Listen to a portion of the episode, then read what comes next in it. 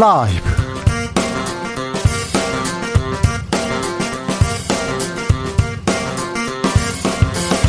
2022년 6월 14일 화요일입니다. 안녕하십니까. 주진우입니다.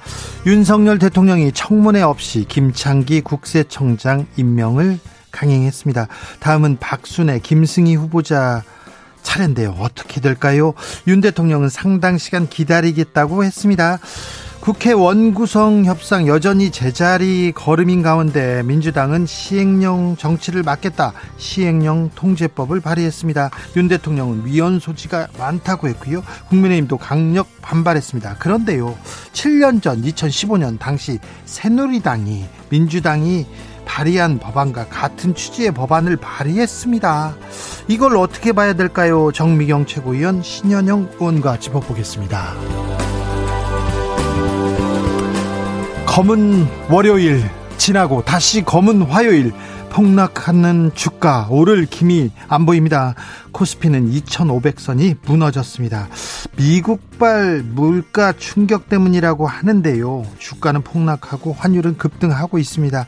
19개월 만에 최저점 찍은 코스피 지수 더 떨어질까요? 어디까지 떨어질까요? 그래서 내가 보유한 주식은 가지고 있어야 될까요? 던져야 할까요? 지금이 저점이라면 사야 할까요? 정부는 어떤 대책을 세우고 있을까요? 혼돈의 증시시장 염승환 이사와 함께 풀어봅니다. 화물연대 총파업 일주일을 넘기고 있습니다. 피해액 1조 6천억 원 넘었다 이렇게 얘기 나오는데요. 청과물 시장에서 바나나 이렇게 썩고 있다는 얘기도 들립니다. 바나나 가격 두 배 이상 올랐고요. 소주 맥주가 없어요 이렇게 얘기하시는 분들도 많습니다. 건설업계는 공사판 다 멈출 것 같아요 이렇게 호소하는데 화물연대에서는 잠정 합의했는데 왜 국민의힘이 돌연 합의를 번복했느냐고 얘기합니다. 국민의힘에서는 우린 협상한 적 없습니다. 이렇게 주장하는데요. 민주당에서는 해법을 논의하자고 여, 여야 회동부터 하자고 제안했습니다. 어, 한편 원희룡 국토부 장관은 국민 경제 잡는 파업 결단 내리겠다면서 강경 대응 시사하고 있는데요. 주스에서 어떻게 된 일인지 정리해 봅니다. 나비처럼 날아 벌처럼 쏜다. 여기는 주진우 라이브입니다. 오늘도 자중차에 겸손하고 진정성 있게 여러분과 함께 하겠습니다. 주식 하시는지요? 주식 가지고 계십니까? 네, 어제도 금, 네. 오늘도 눈물이 나요. 억장이 무너져요. 뭐 반토막 됐어요. 이런 얘기 많습니다. 코스피 200, 2,500선이 무너졌다는데, 아, 주식이 당분간 이렇게 어렵다는데 어떻게 해야 될까요? 주식에 대해서 궁금한 점 있으면 모두 보내주십시오. 그러면요, 저희가 2부에서 어, 염승환 이사 염불리 모셔다가 아, 다 물어보겠습니다. 다 물어볼 테니까 여러분의 주식 궁금한 점 어, 보내주시면 저희가 풀어드리겠습니다. 샵 9730 짧은 문자 50원 긴 문자는 100원이고요. 콩으로 보내시면 무료입니다. 그럼 주진우 라이브 시작하겠습니다.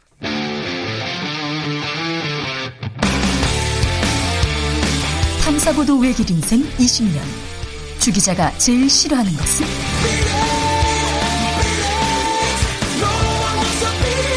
이 세상에서 비리와 부리가 사라지는 그날까지. 오늘도 흔들림 없이 주진우 라이브와 함께.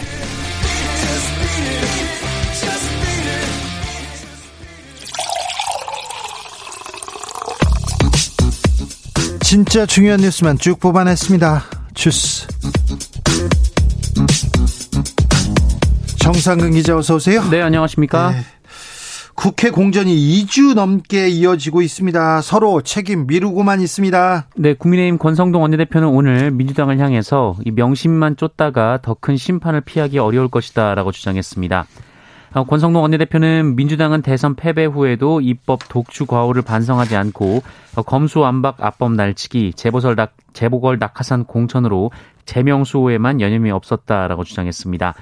어, 그러면서 국회의장, 법사위원장 독식도 이재명 방탄국회를 완성하기 위한 것이다라고 주장했습니다. 무슨 소리냐? 국민의힘이 약속을 파기했지 않느냐? 민주당에서는 목소리 높입니다. 네, 민주당 박홍구 원내대표는 국민의힘은 법사위원장 문제를 국회의장 선출 문제와 연계해서 볼모로 잡고 있다라면서 억지 행태가 매우 유감스럽다라고 말했습니다. 어, 그러면서 전직 원내대표 사이의 법사위원장 합의는 이 그동안 상원처럼 월권을 행사해온 법사위의 기능을 정상화하겠다는 것이 전제였다라고 주장했습니다. 어, 그러면서 법사위 정상화는 여전히 국회 개혁의 핵심 과제라고 말했고요. 우상호 비상대책위원장도 법사위 위상을 바꾸든지 바꿀 생각이 없으면 의석에 따라 법사위원장을 양보하든지 해야 할 것이다라고 말했습니다. 민생이 경제가 물가가 걱정이라고 하는데 지금 국회에서는 계속해서 아, 서로 남탓만 하고 있습니다. 빨리 열려야 국회가 열려야 청문회도 열릴 거 아닙니까? 청문회 없이 국세청장이 임명됐습니다. 권력기관장이 바로 청문회 없이 갔어요. 다음 다음 장관들은 어떻게 할 겁니까? 이 부분에 대해서 정치권은 답을 해야 되는데 선거가 끝나자마자 막 국민 뭐 국가를 위해 얘기하시던 분들이 그런 얘기도 안 합니다. 자, 민주당에서는 국회 패싱 막겠다. 이런 법안을 냈습니다. 네, 민주당 조웅천 의원은 대통령령 같은 행정부 시행령을 통해 입법부를 우회하는 이른바 국회 패싱을 막겠다면서 법안을 오늘 발의했습니다. 이 국회 상임위원회가 소관 중앙 행정기관의 장이 제출한 시행령의 범, 시행령이 이 법률의 내용과 맞지 않다라고 판단될 경우 수정을 요청할 수 있도록 한다라는 건데요. 네. 이 수정 요청을 받은 해당 기관장은 처리 결과를 국회에 보고해야 합니다. 어, 기존에는 문제가 되는 시행령에 대해서는 상임위가 검토 보고서를 작성해서 본회의에서 보고를 하고 이 보고서가 의결될 경우 어, 정부가 처리 여부를 검토하고 그 결과를 국회에 제출하는 방식이었는데요. 이 개정안이 통과되면 윤석열 정부가 시행령을 바꿔서 검찰 수사권을 넓히려고 하거나 인사 권한을 늘리려고 할 때 이 관련 상임위가 제동을 걸 수 있게 됩니다. 국민의힘 반발 거셉니다. 네, 국민의힘은 이 개정안을 새 정부의 발목을 잡는 정부 완박법으로 규정하면서 국정 발목 잡기를 넘어 발목 꺾기라고 주장했습니다. 어, 그러면서 반드시 저지하겠다라는 입장을 보이고 있는데요. 이 특히 민주당이 법안을 당론으로 추진할 경우 국민의힘이 강대강으로 맞설 가능성이 높아서 전국이 경색될 것으로 보입니다. 예. 어, 권성동 원내대표는 이날 원내대책회의에서 이 민주당이 행정부 견제를 운운하며 국회법을 개정한다면 어느 누가 믿겠나라고 주장했고요. 또 협치, 견제에 반대말이 있다면 그건 민주당일 것이다라고 비판했습니다. 야당에서 이렇게 얘기하는데요. 여당과 야당이 또 바뀌면 또 사연이 달라집니다. 2015년에 어, 새누리당이 비슷한 법안을 발의했었는데 이번에는 목소리가 정반대 어, 얘기를 하고 있습니다. 민주당과 국민의힘이 말입니다. 아, 문제는 물가입니다. 경제 잡아줘야 되는데 물가 치솟고 있습니다. 아, 이게 첫 번째 숙제고 두 번째 숙제고 세 번째 숙제여야 하는데 여기에 대한 목소리가 없습니다. 정치권에서는 오늘 윤석열 대통령이 한마디 했어요. 네, 윤석열 대통령은 오늘 용산 집무실 출근길에 이 물가 관련 조치를 묻는 기자들의 질문에 이 공급 사이드에서 물가 상승 요인이 나오는 것이기 때문에 공급 사이드에서 정부가 할 수 있는 조치들을 다 취하려고 한다라고 말했습니다. 네, 하지만 공급 측면에서 정부가 어떤 조치를 취할지는 아직 알려지지는 않은 상황입니다. 어떤 조치를 취할지, 어떻게 물가를 잡을지, 공급 사이드를 어떻게 지금 돌파할 건지 그 얘기는 아, 안 나옵니다. 정부 여당에서 안 나오고요. 행정부에서도 이런 메시지도 안 나옵니다. 정부는 정부가 어떤 정책을 낸다고 해야 될 거 아닙니까? 경제는 심리인데 지금 국민들이 굉장히 불안해하고 있거든요. 슈퍼 가서 어 물가가 이렇게 올랐어 걱정하고 있거든요. 거기에 대한 메시지를 안 내주고 있어요. 정부가 뭐라도 해야 될 거 아닙니까? 네, 관련해서 윤석열 대통령이 어제 용산 대통령실 청사에서 주재한 수석비서관 회의를 통해 유류세 추가 인하 가능성을 검토한 것으로 알려졌습니다. 어, 또 국민의힘 성일종 정책위의장도 오늘 원내대책 회의를 통해서 정부는 유류세의 탄력세율을 최대한 높여 국민 부담을 줄여주기를 바란다라고 말했습니다. 어, 현재 정부는 휘발유, 경유, LPG 부탄에 대해 유류세 30% 한시 인하 조치를 시행하고 있는데요. 어, 유류세 중에 교통세가 현재 법정세율보다 소폭 높은 탄력세율을 적용하고 있는데 이 탄력세율 대신 법정 기본세율을 적용하고 어, 이를 기준으로 30% 인하 조치를 시행하면 37%까지 인하 효과를 볼 수 있다라는 겁니다. 37% 인하 효과요. 지금 그런데 음 석유 계속 유가가 고공행진하고 있는데 이게 이게 정부의 정부의 카드가 도움이 될까요? 아직 그 정책이 제대로 이게 작동하지 않을 거라는 좀 우려도 있어요. 네, 국내 석유 가격의 절반 가량을 차지하는 국제 유가가 최근 배럴당 120달러를 웃돌면서 고공 행진을 이어가고 있고요. 어, 또 현재 정부에 남은 마지막 카드인 유류세 탄력세율까지 조정하고 나면 이 정책 여력이 완전히 소진된다는 점도 문제로 지적되고 있습니다. 아무튼 이 부분에 대해서 토의하고 공부하고 계속해서 치열하게 정책을 내놓아야 되는 상황입니다. 아, 국민들이 어떤 대안을 내놓을지 계속 쳐다보고 있습니다. 김건희 여사는 어제 봉하마을을 갔어요. 그런데 동행한 여성이 에 대한 논란이 좀 있어요. 네, 김건희 여사가 어제 봉하마을을 방문한 사진이 공개된 이후 일각에서는 김건희 여사를 보좌한 사람들 가운데 대통령실 직원과 경호원 외에 어, 무속인이 동행했다 이런 주장이 제기됐습니다. 이 검은 티셔츠의 여성이었는데요. 어떤 사람이 주장했는지는 모르겠는데 아직 무속인이라는 얘기는 없습니다. 네, 이 논란이 이어지자 대통령실은 김건희 여사의 지인이다라고 말을 했고요. 예. 이 충남대 무용학과 교수라고 반박했습니다. 어, 그러면서 이 사람은 윤석열 대통령 선거대책위원회에서 생활문화예술지원본부장을 어, 그리고 20대 대통령직 인수위원회에서는 사회복지문화분과위원회 자문위원을 지냈다라고 알려왔습니다. 이분 코바나 컨텐츠 직원이었다고요? 네, 한겨레는 이 여성에 대해서 확인을 해본 결과 김건희 여사가 대표로 있었던 코바나 컨텐츠 전무 김모 씨로 드러났다라고 밝혔습니다. 김모 씨는 충남대 무용학과 겸임 교수라고 하는데요. 이 충남대를 통해서 본인이 봉화마을에 같이 간 것이 맞다라고 밝혔다고 합니다. 네. 어, 그런데 이렇게 되면 이 김건희 여사의 봉화마을 방문 취지와 아무런 관련이 없는 지인이 이 대통령 경호처의 공식 경호를 받으면서 영부인과 함께 참배를 한 셈이 된다. 아, 이렇게 한겨레는 지적했는데요. 그렇죠. 이런 문제 제기 가능하죠. 네, 대통령실 측은 이와 관련해서 이 취재가 많아져서 풀단을 구성하게 된 것뿐이지 이 처음부터 비공개 행사였다라고 해명을 했습니다. 네. 아, 문제가 없다라는 취지인데요. 어, 그러나 김건희 여사의 봉화마을 방문 그리고 권양숙 여사 예방은 어, 그 전날부터 대통령실이 확인하고 또 여러 언론 매체에 보도된 어, 김건희 여사의 공식 일정이었다. 뭐 이런 그렇죠. 공식 있습니다. 일정인데 대통령실에서 지금 제2부속실 그러니까 어, 여, 여사를 이렇게 관리하는 관할하는 그런 부서가 없다 보니까 누가 가지 뭐 하지 저 사람 누구지 계속 이런 의문점은 계속 됩니다. 그러니까 아, 뭐 제2부속실을 없앨 게 아니라 어떻게 어떻게 만들어서 어, 지금 김건희 여사는 어떤 활동을 하겠다는 그, 그, 계획을 이렇게 발표하는 게 오히려 나을 것 같아요. 어딜 가더라도 이런 논란은 계속 될 겁니다. 또 관심이 많기 때문에 그렇습니다. 일단 무속인이 동행했다 이건 아닌 것 같고요. 그런 거는 뭐 확인되지도 않은 사안을 이렇게 무분별하게 얘기하는 건 문제가 있는데요. 그런데 아무튼 김건희 여사는 뭘 하더라도 주변의 관심 그리고 어, 관심을 받을 것 같기 때문에 같이 가는 사람, 뭐 하는 사람 계속 얘기 나올 겁니다. 그래서 이런 거는 공식적으로 대응하는 게 맞는 것 같습니다. 비공식 이게 너무 많아요. 김건희 여사의 비공식 대변인 역할을 하고 있습니다. 팬클럽 팬클럽 회장이 또 논란이 됩니다. 네, 건희사랑의 팬클럽 회장 강신업 변호사가 얼마 전 이 메간 매직 척결 국민연대라는 시민단체를 만들고 가입비 만 원씩 모금한다라는 공지 게시물을 페이스북에 올렸습니다. 어, 그리고 이를 두고 유창선 평론가가 언젠가는 터질 윤석열 정부의 지뢰다라고 비판을 했는데요. 어, 그러자 강신업 변호사가 유찬성 평론가를 맹비난을 했습니다.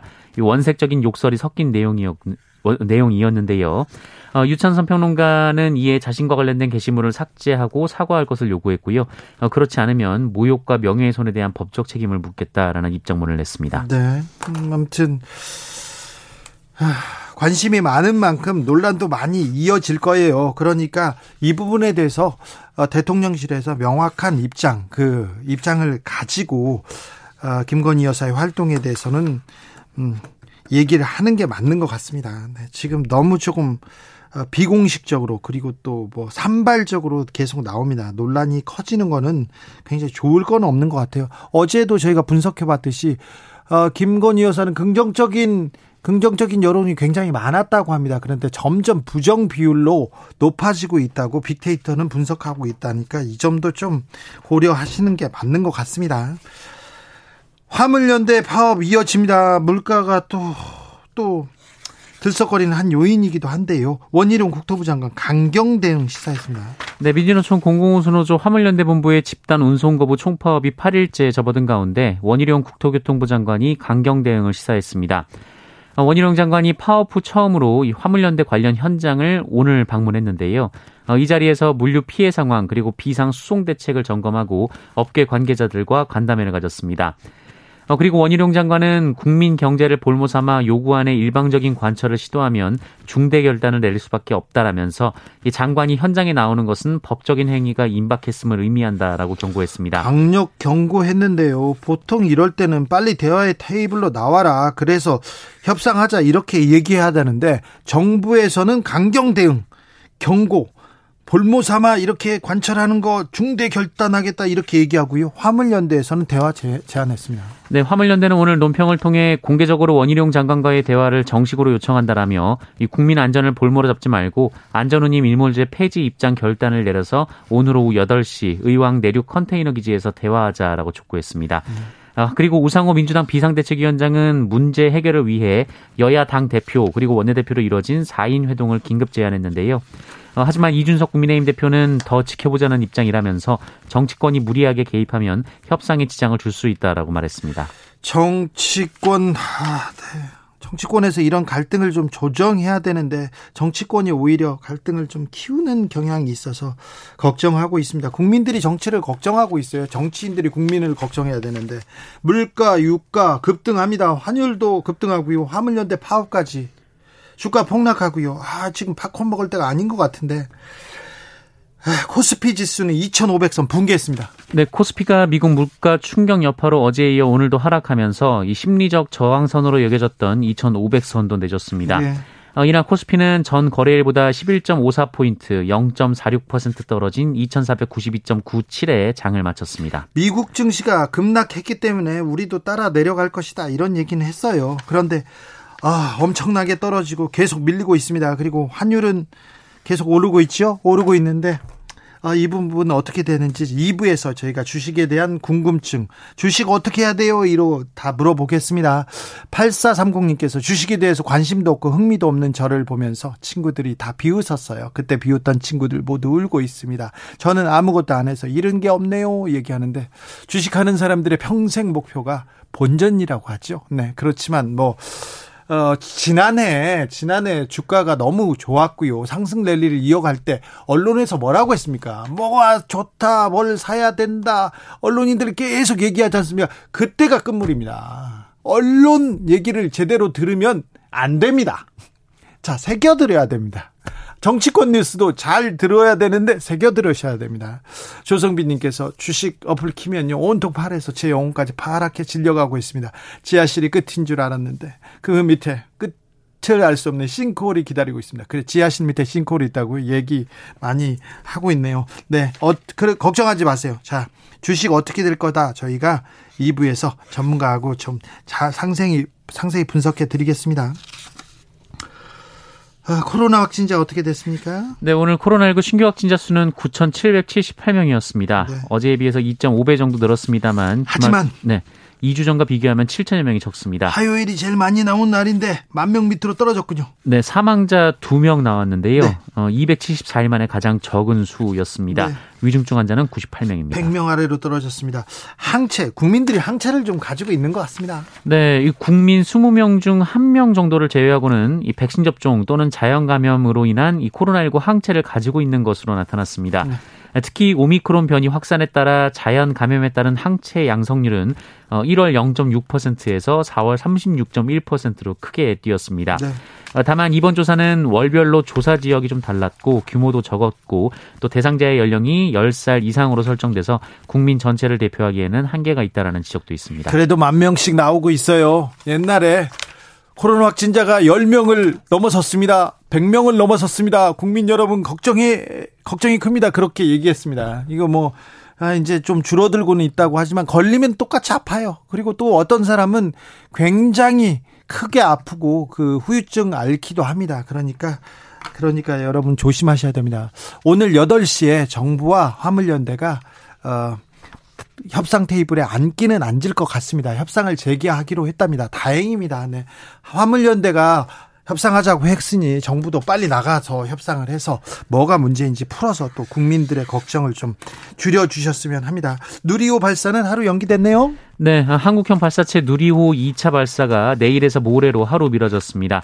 과학기술정보통신부와 한국항공우주연구원은 오늘 이 나로 우주센터에 강한 바람이 불고 있고 향후 더 세어질 가능성이 있다라며 이 발사대 기술진의 안전한 완, 어, 완전 확보가 어려울 수 있다라고 밝혔습니다. 누리호가 한국 사회 그리고 한국 과학 기술에 어떤 영향을 미치는지 그리고 누리호 발사는 우리 우리의 미래에 어떤 도움을 줄지에 대해서는 저희가 그때 전문가 모셔가지고 자세히 말씀드리겠습니다. 주스 정상근 기자 함께했습니다. 고맙습니다. 2842님께서 초등학교 4학년 딸아이 아빠입니다. 아침 시간에 바쁜데요. 밥 먹는 시간이 너무 오래 걸려가지고 중먹 중먹여서 보내는데 화요일 이 시간이 일주일치 죽을 끓이면서 항상 유익하게 방송 듣고 있습니다. 아 화요일 날 딸아이를 위해서 죽을 끓이는 아버지시군요. 아우 훌륭하신 분이시네요. 금오도님 오늘 모두 수고들 많았습니다. 저녁 식사 만나게 하세요. 주라 들으면서 그러세요. 주라와 함께 좋은 저녁 되셨으면 좋겠습니다. 하늘이 예쁘니까 주라 들으면서 걷는 것까지는 네 인정 추천합니다. 교통정보센터 다녀오겠습니다. 유하영 씨.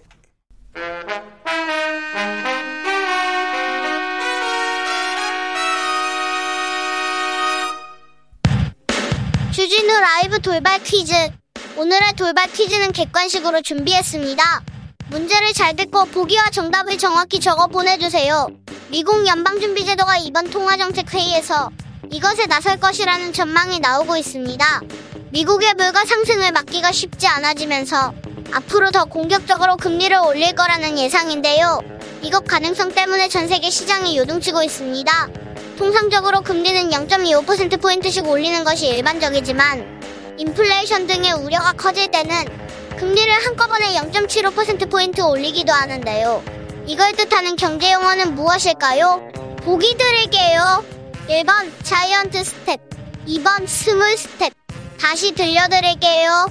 1번 giant step, 2번 small step. 샵9730 짧은 문자 50원 긴 문자는 100원입니다. 지금부터 정답 보내주시는 분들 중 추첨을 통해 햄버거 쿠폰 드리겠습니다. 주진우 라이브 돌발 퀴즈 내일 또 만나요.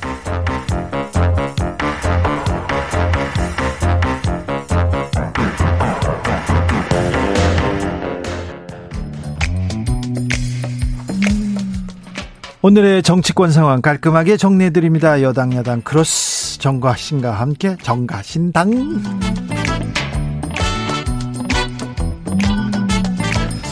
자, 여야 최고의 파트너로 두 분을 조합했습니다. 급히, 급히, 급히는 아니고요. 어렵게 모셨습니다. 정미경 국민의힘 최고위원 어서 오세요. 네, 안녕하세요. 신현영 더불어민주당 대변인 어서 오세요. 반갑습니다. 네. 신현영입니다. 고생 많으셨어요. 예. 네. 민주당도 그렇고 국민의힘 정미경 최고위원 왜 정미경 최고위원을 괴롭히는지 난 참 이해가 안 되네. 자, 국민의힘에서는요. 선거가 끝났어요. 네. 분위기가 좋을 것 같은데 연전 연승했는데 왜 이렇게 충돌이 석석대전 그 다음엔 또 이준석 배현진 이- 이거 충돌이 네. 어, 뭐 어떻게 봐야 됩니까? 최고위에서는 아니었지만 또또 충돌했다면서요? 아니, 그, 저는 이거 언론 보도 보고 저도 봤는데요. 그래요. 그 이상하다 생각했어요. 왜냐면 어제 우리 지도부가 이제 1주년 기념으로 네. 식사, 점심을 했거든요. 네. 근데 두 분이 나란히 앉으셔가지고 너무 맛있게 드셨기 때문에. 분위기도 좋았어요? 네. 그래서 제가 이게 왜 언론 보도 이게 뭐냐. 왜, 왜 근데 정치인들은 밥은 맛있게 먹고 술도 짠짠 열심히 하면서 네. 뒤에 가서 또 언론만 나오면 막 싸우고 그래요? 그게 정치라고 남들이 다 그렇게 말하더라고요. 이준석과 배현 지금 충돌할 이유가 별로 없잖아요. 예. 그러니까 이거 언론 보도 보고 알았다니까요, 진짜. 알겠어요. 네. 민주당 갈게요, 민주당. 예. 민주당. 민주당 어떻습니까? 비대위 끝나고 또 비대위. 예, 두 번째 비대위인데요. 네. 뭐 대변인 맞춰서 초심을 가지고 다시 시작하는 마음으로 네. 지금 비대위는 우리가 민생 우선 실천단을 오늘 발족을 했습니다. 그래서 야당이지만 네. 지금 여러 가지 민생에 대한 현안들이 많이 있거든요. 그렇죠. 물가부터 해서 코로나 피해, 가계 부채, 화물연대 파업 네. 등등 여러 가지 지금 정부 여당에서 미처 네. 제대로 챙기지 못하는 부분에 야당이지만 제대로 챙겨야 되겠다는 생각 갖고 네. 열심히 이제 비대위에서 활동을 할 예정입니다. 네. 지금 국민 속으로, 민생 국민- 속으로. 네. 그 얘기 또 처음 들었네요. 민주당 싸우느라고 그 얘기 안 하는 줄 알았는데. 근데 민생, 경제, 물가 지금 챙기긴 챙겨야 되겠어요. 아, 당연히 지금 하고 있죠. 하고 지금. 있어요? 그럼요. 안 대통령께서. 보여요. 아, 이제 조금만 기다리시면. 좀 기다려야 돼요? 예, 지금 급한데요? 나와야죠. 아니 이제 급할수록 또 서두르면 체하잖아요. 아, 그래요? 예. 그래서 국민의힘은 그래서 이 지금 이렇게 음. 급한 와중에 음. 천천히 서서히 이렇게 아니 저희는 지금 혁신해야 된다고 생각해서 네. 혁신위원회를 지금 만들고 네. 또 준비를 하고 있잖아요. 네. 예. 좀 준비하고 있습니다. 준비하고 예. 있어요. 좀 네. 좀 기다려 보면 될까요? 그럼요. 알겠습니다. 좀 네. 기다려 보겠습니다. 많이 기다리기는 하지 마세요. 네. 자, 김창기 국세청장이 청문회를 거치지 않고 임명됐습니다. 됐습니다. 근데 기사도 많이 안 나옵니다. 그런데 국회가 공전하고 있어서 청문회를 못 열었다 이렇게는 했는데 그래도 초유의 사건 아닙니까? 어떻게 보셨어요? 아니 이 초유의 사퇴를 만든 건 지금 국회고요. 이제 시작했습니다. 그 책임은 민주당에게 민주당이 그건 왜 시작했습니다. 그러냐? 네. 그 지금 국회가 국회 내에서는 정권이 누구한테 있냐? 민주당한테 있어요. 다수당이니까. 아직요. 예, 근데 본인들이 지금 저러고 있으니까 네. 지금 다 민주당 책임이죠. 민주- 그럼 대통령이 언제까지 이거를 지금 기다리고 있어요? 민주당에서 청문회는 열어야 되는 거 아닙니까? 그럼요. 근데 저는 야당 의원님들이랑 이렇게 아니 여당 의원님들이랑 같이 할 때마다 지령이 내린 것 같아요. 네. 뭐든지 국회 공전은 민주당 탓이다라고 네. 지령을 내리신 것 같아요. 네. 왜 정부 여당이 국 가와 정국 그리고 국회 모든 것들의 책임을 갖고 여당으로서 이제는 역할을 하셔야 되거든요. 아무것도 협상에서 협상 테이블에 나와서 양보하시지 않고 아무런 그런 협치를 할 의지가 없으신 거예요. 그런 상황에서 인사청문회 2003년 부터 우리 국세 청장은 국세 청장은 엄청난 권력 갖고 있는 분들이기 그렇죠. 때문에 권력기관장인데. 청문회에서 국민의 눈높이에 맞는지 정말 그 권력을 활용할 수 있는 분인지에 대해서 검증 받아야 됩니다. 그렇지 않고 지금 일방 통행하고 있는데 이렇게 되면 윤석열 정부는 오만과 독주라는 프레임에서 벗어나기 힘들어요. 무슨 지령을 내려요? 지금 민주당이 안 하고 있는데. 청문회를 지금 주도권을 원구성 주도권이 누구한테 있냐면 민주당한테 있는데. 그래서 의장부터 지금, 아니 잠깐만 예. 이제는 내 참았거든요. 기다리고. 예. 민주 민주당이 지금 원구성을 안 해가지고 예를 들어서 5월 중순에 대통령께서 국회에 올렸어요. 네. 빨리 이거 좀 심사해달라고. 네. 그러니까 청문회 열어서 해야 되잖아요. 네. 그 시한 다 지났어요. 네. 한번 더 요구했어요. 네. 또 지났어요. 예. 그래서 지금 어쩔 수 없이 어쩔 수 없이 임명하는 거라니까요. 그래놓고 지금 갖다 임명했다고 하는 이건 또 무슨 경우인지 그건 알 수가 없는 거고. 그 다음에 뭐냐면 그 민주당 이제 야당이잖아요. 우리도 야당 때 그랬지만 야당이 여당을 공격할 때 그냥 일반론으로 공격하는 거는 안 맞는 것 같아요. 이제 이 대목은 지령을 내려서 한다. 라는 게 안 맞는 거예요. 왜냐하면 그 책임이 지금 민주당에게 있기 때문에. 어. 음. 지금 그 민주당이 모든 걸 다 갖고 있다. 그 프레임이 맞지 않다라고 말씀을 드리는 거고요. 지금 검수 완박 법안. 원, 원구성 협상은 여당과 야당이 같이 하는 겁니다. 그걸 왜 민주당 때문이라고 얘기하시는 거예요? 지금 권성동 원내대표 지금 원구성 협상을 위해서 어떤 노력을 하고 계시는 거예요? 그 여당으로서의 노력이 하나도 안 보이는 거예요. 그렇기 때문에 진행이 한치도 못 가고 있는 거기 때문에 의장부터 선임하고 그 다음에 상임위 구성하고 그렇게 순차적으로 진행하면 되는 건데 그거에 대한 아무런 노력이 보이지 않는다. 이거는 여당의 책임이 있는 거다. 원구성이 안 되는 거는 음. 여당도 야당도 우리 원구성 안 돼도 불리할 거 없어 이렇게 생각하는 거 아닌가요? 아니 예를 들어서 문재인 대통령 지금 정부 정책이 이제 어떤 방식으로는 됐는데 잘못되면 그 책임은 정부에 있잖아요. 네. 똑같은 거예요. 네. 지금 민주당이 다수당이에요. 검수완박 법원 받잖아요. 거의 다수당의 폭거를 지금 하고 있는 상황이에요. 그럼 원구성의 주도권을 누가 쥐고 있겠습니까? 당연히 민주당이 쥐고 있는 거지. 더군다나 민주당은 반성과 사과가 필요한데 그것조차도 안 하고 있어요. 무슨 얘기냐? 원래 법사위원장은 야당한테 줘야 되는 거예요. 근데 국민의힘 야당일 때 안 줬어요. 본인들이 가졌어. 그래 놓고 또 나중에는 하도 그게 민망하니까 이제 주겠다고 약속까지 했어요. 그래 놓고도 안 주고 지금 와서는 뭐라냐면 아, 우리가 야당이니까 그 법사위원장 우리가 갖겠다. 이런 논리를 가지고 있으니까 이렇게 되면 이건 상식적이지가 않은 거죠. 그러니까 국민의힘이 대선과 지선을 이겨놓고도 책임을 지려는 모습이 보이지 않는 거예요. 우리는 계속해서 약자다라는 프레임으로 우리는 할 수 있는 게 없다라는 계속 똑같은 공전만 하고 있어서 지금 국회가 움직이지 않는 거라고 보고요. 법사위는 뭐 얘기하면은 한 시간 넘기 때문에 이거를 네. 길게 얘기할 수는 없는데 법사위로 가면 3박 4일 예. 안 되더라고요. 저도 협상할 때 김기현 원내대표와 윤호중 원내대표 대변인으로 같이 배석을 했었는데 네.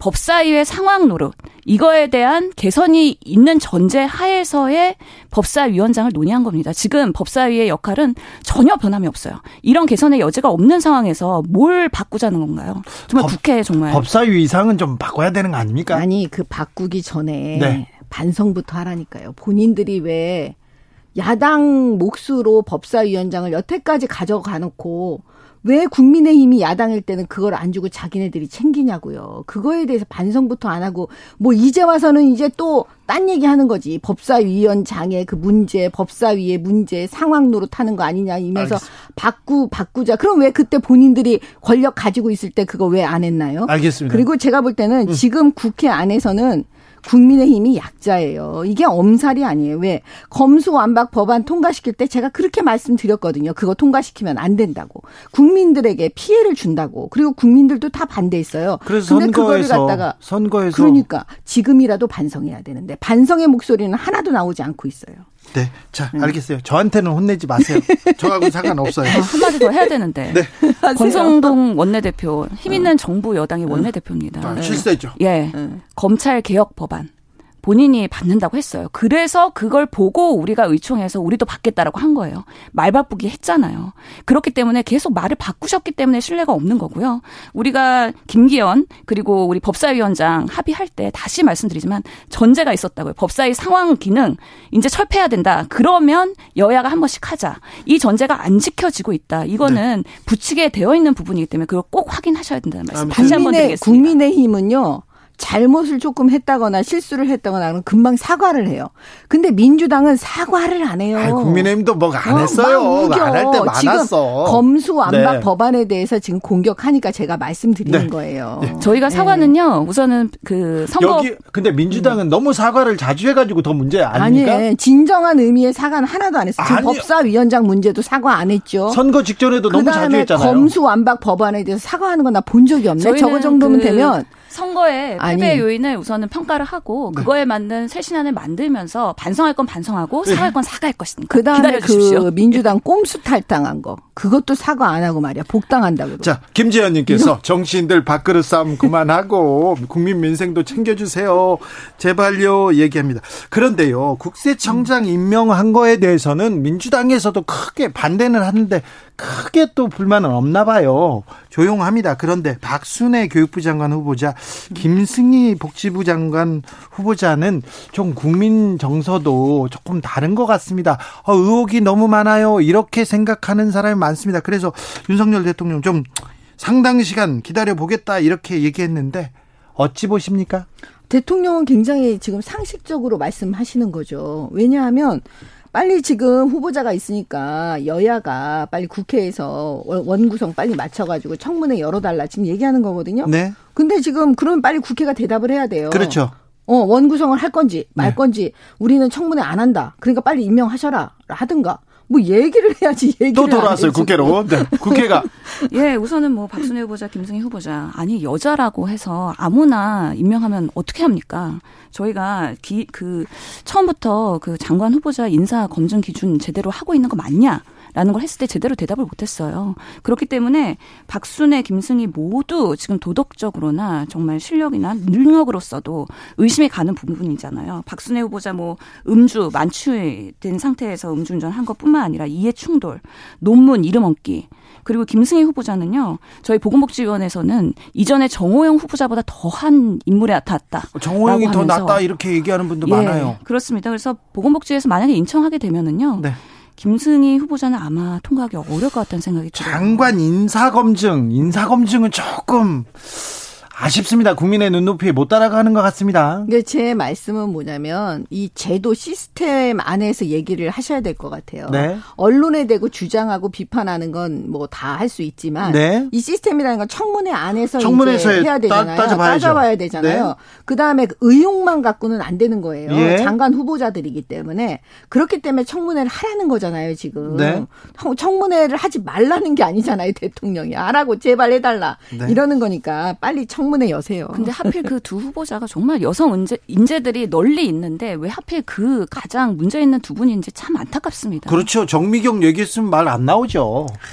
또 왜 그러시나요? 예, 그렇죠. 저는 국민의힘에서도 훌륭하신 의원들이 많으시더라고요. 네. 근데 왜 하필 그 두 분이냐 이거에 네. 대해 상당한 저희가 유감을 갖고 있습니다. 자, 법조인 출신이고 검사 출신이고 음, 검사 출신이 너무 많잖아요, 사실. 이 정권에, 음. 권력에. 어떻게 보세요? 지금 이제 정부 초기니까 네. 사실은 이제 대통령께서 그 이제 처음에 굉장히 열심히 의욕적으로 일을 할때 음. 어떻게 보면 지금까지 경험했던 분들 중에 그렇죠. 가장 유능한 사람을 쓰실 수는 있잖아요. 그렇죠. 그러니까 이제 그런 분들에 대해서 국민들께 이제 말씀을 하시면서 또 청문회를 거쳐가면서 해왔기 때문에 일단 보시고 결과를 보시고 그 부분에 대해서 이제 나중에 네. 그 결과에 따른 이제 말씀을 해주시면 좋을 것 같아요. 그래요. 우려도 조금은 있으시죠? 아, 우려 있죠. 아, 그러니까요. 예, 예. 그럼요. 김승희 후보자 같은 경우에는 막말 논란으로 국민의힘에서 공천을 못 받은 인물이에요. 네. 그렇기 때문에 그런 분들이 지금 장관으로 나온다는 것 자체가 네. 인재풀이 정말 취약하다라는 걸 얘기하는 거죠. 자, 이 얘기 해야 되겠는데, 민주당에서 정부 시행령 통제법. 네, 이렇게 내놨습니다. 요거 어떻게 보세요? 요거에 대해서는 또 할 말 많습니다. 정미경 최고위원. 예, 시비 거는 거죠. 10이라고요? 어, 시비 거는 거지. 민주당이 시비 걸고. 왜 있어요. 10입니까, 이건? 왜 시비냐면 원래 그 시행령 이라는 거는 대통령령 뭐 이런 거잖아요. 예. 그러면 그게 뭐냐면 이미 법을 만들 때 위임이 돼 있어요. 네. 위임이라는 건 그건 위임해 주는 거예요. 어느 정도 재량권을 주는 거죠? 예. 근데 지금 그 위임한 걸 위임해 놓고 나서 그걸 못하게 하는 거예요. 네. 그러니까 시비 거는 거죠. 그 다음에 뭐냐면 이건 사사건건 결국은 발목을 잡겠다는 거. 그것도 입법으로 하겠다는 거거든요. 그래서 지금 우리 대통령께서 이건 위헌의 소지가 있다. 왜냐하면 이건 행정부의 권한, 권한이에요. 아니, 그런데 네. 입법 부의 권한이 음. 국회의원들이 법을 만드는 거잖아요. 법을 만들었어. 근데 행정부의 수반이 그거 잘못됐다. 이거 삼권 분립은 아니죠. 지금 법이 있으면 네. 법을 만들 때 국회에서 위임 입법을 해준다니까 행정부에 네. 쉽게 말하면 네. 그러면 그건 행정부 니네가 알아서 해라 이렇게 준 거라고요. 네. 근데 그걸 지금 행정부 안에서 하려고 그러니까 그걸 못하게 하는 거라니까요. 네. 그러면 어떤 일이 벌어지냐? 본인들이 처음에 법 만들 때 아예 시행령, 위임 이런 거 없이 법 안에서 그냥 다 만들어서 줘야 되는 거예요. 네. 그렇게 안 해놓고 위임해놓고 지금 와서 행정부가 하려고 하니까 지금 발목 잡으면서 너 그거 하지 마? 이렇게 말하는 네. 거니까 이거는 삼권 분립 정신에 어긋나는 거죠. 민주당이 정권을 빼앗기니까 야당 되니까 이거 발목 잡기 하는 거 아니냐 이런 얘기도 있습니다. 저는 오히려 지금 이 사태를 보면서 국민의힘이 시비 걸기를 하는 것 같아요. 네. 이게 민주당의 입법 움직임이라고 하는데 민주당의 법이 아닙니다. 이거는 한 조홍천 의원이라는 개인이 발의한 법안이라는 거 명확하게 말씀을 드리고요. 민주당 원이죠 또. 예. 그한 의원이 네. 한 거기 때문에 민주당이 마치 그렇게 하는 것처럼 하는 거 자체가 국민의힘에서 이게 법안이 발의되기 전부터 윤석열 대통령이 언급을 하고 네. 권성동 원내대표가 언급을 해요. 발의가 되지도 않았어요. 네. 내용을 살펴보지도 않았어요. 예. 그런데 과잉 대응을 하는 것 자체가 이게 시비 걸기다. 예. 그리고 이거는 한 개인의 의원의 법이다. 그래서 뭐 저희가 당론을 검토하거나 하고 있지 않기 때문에 이렇게 이슈화를 시키는 것 자체가 부적절하다고 봅니다. 그러니까 민주당도 자기들이 지금 잘못하고 있다는 걸 아는 것 같아요. 마치 개인이 하는 거다, 무슨 개인의 일탈 행위다, 뭐 이런 식으로 지금 몰아가고 뭐 있는 것 같은데. 2015년에 권성동 의원님도 찬성했던 법안이기 때문에 그러니까 뭐 유승민 의원 민주당도 본인들이 예. 깨름직한 거예요. 이게 상권 분립이 어긋나니까. 조응천 의원을 필두로 14명의 민 주당 의원들이 공동 발의했습니다. 그런데 과거에 권성동 의원도 비슷한 법 발의했지 않습니까? 권선동 의원이 발의한 법안을 제가 지금 보지를 못했는데 네. 결과적으로 그거는 추진 만약에 그게 같다면 아니 네. 뭐 가정은 좀 없지만 하여튼 결과물은 안 나왔잖아요. 그러니까 이런 뻔히 아는 분들이 지금 다 아시는 분들이거든. 네. 이 법안을 발의하신 분도 법조인 검사 출신이에요. 네. 조홍천 의원님 네, 이걸 검사 모르실. 리는 없잖아요. 예. 그런데 이렇게 하는 거는 이건 맞지 않다. 네. 그러니까 하지 마셔라.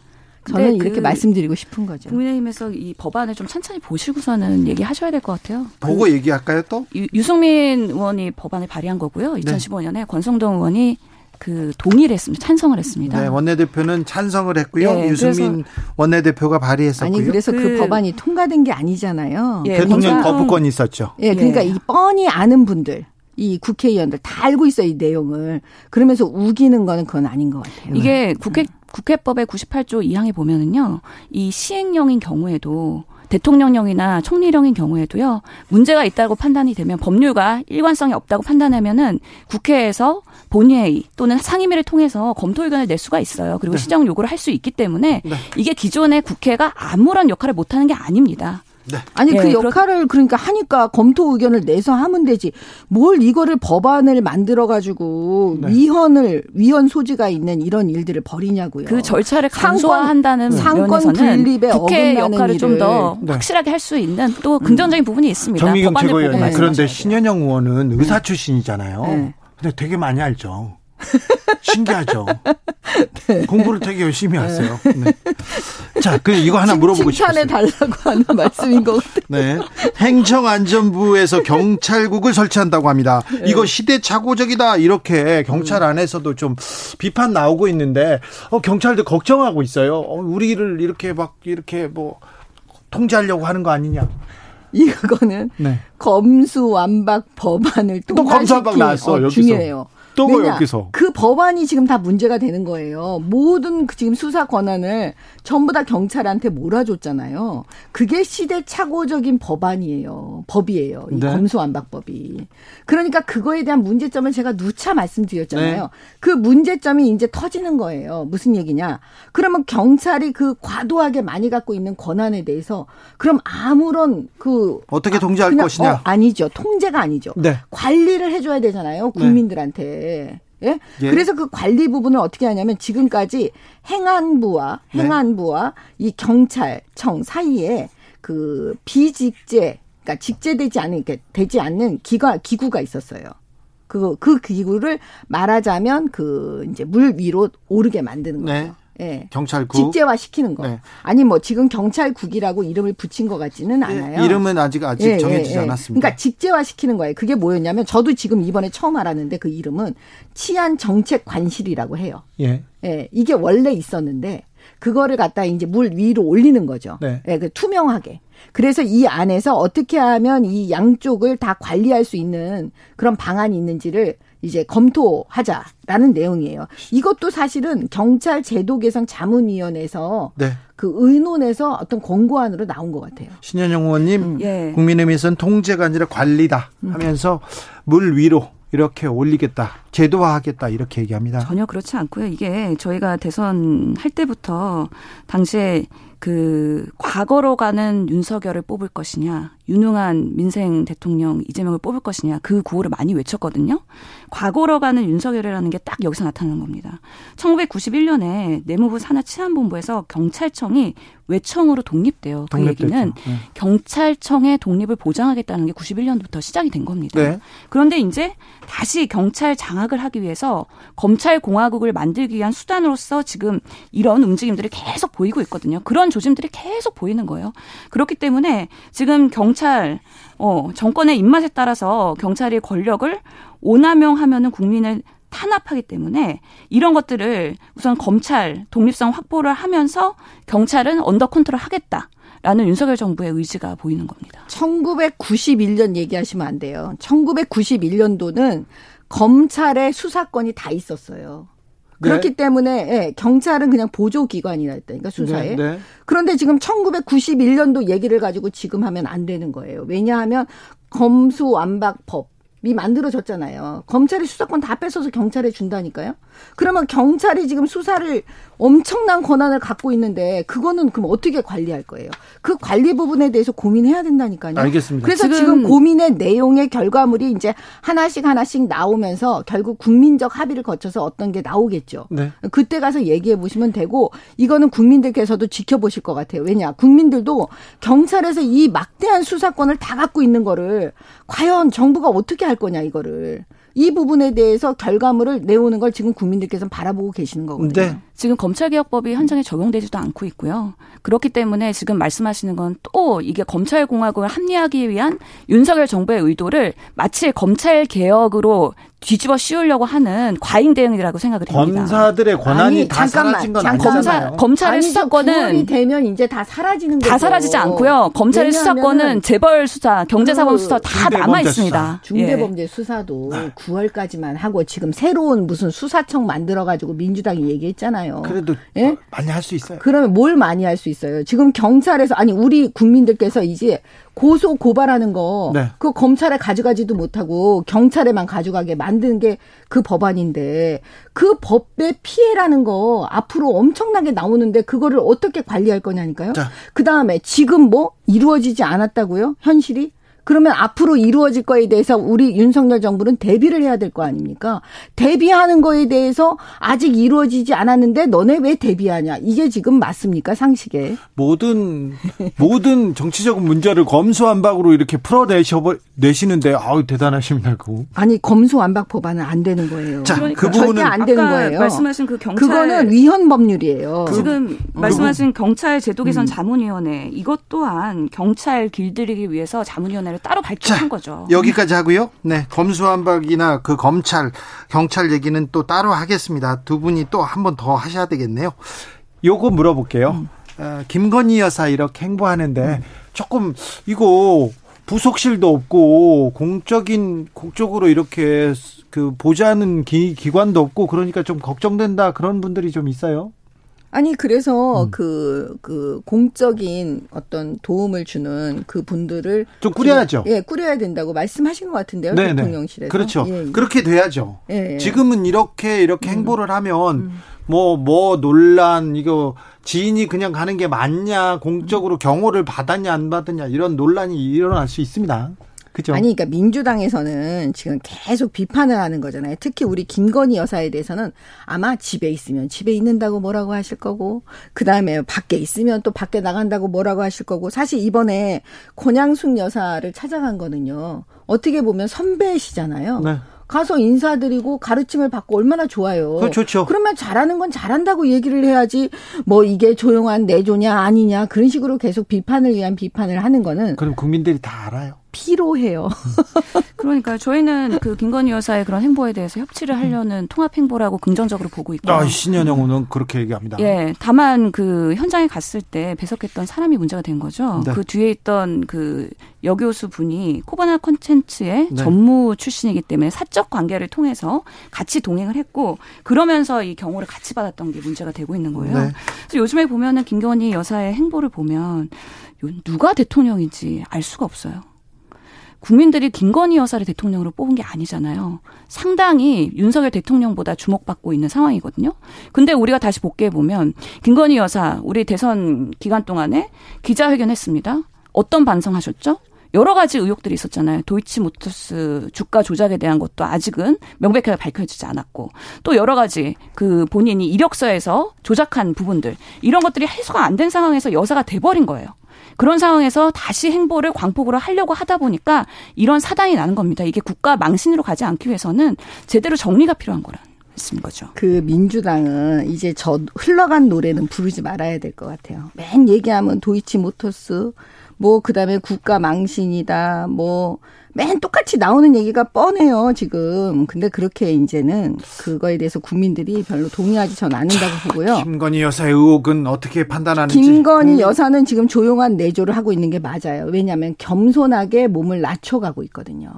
이거는 조용한 내조입니다. 그럴 너무 때는 조용하지 않고 너무 저는 요란해요. 민주당이 그 프레임을 김건희 여사에 대해서 프레임을 씌우면서 계속적으로 그 김건희 여사 물고 늘어지는 거 저는 국민들께서 좋게 보시지 않는다고 또 봐요. 화제가 되는 사람이 한 사람 있습니다. 박지원 전 국정원장 이분 크, 이거 다 노림수 같은데 다 고민하고 두 시간 이렇게 산책하면서 내가 뭘 던져야지 이렇게 하나씩 던지고 있는 것 같은데 요거 어떻게 보십니까? 정미경 최고위원 어떻게 읽을까요? 저는 그 여태까지 국정원장을 지내신 분들이 네 방송에 나와서 이 막 공개적으로 얘기하시는 건 내가 처음 없었죠. 봤거든요. 없었어. 예. 근데 이제 국정원 다 아시겠지만 그 업무상 취득한 정보 예 그 퇴임한 이후에도 누설하면 안 돼요. 비밀 누설 뭐 처벌 규정이 있죠. 있잖아요. 네. 그러면 박지원 전 국정원장이 발언들을 막 하실 때마다 그거는 다 거의 다 업무상 취득한 정보라고 느껴지지요. 그렇게 바라볼 수 있지요.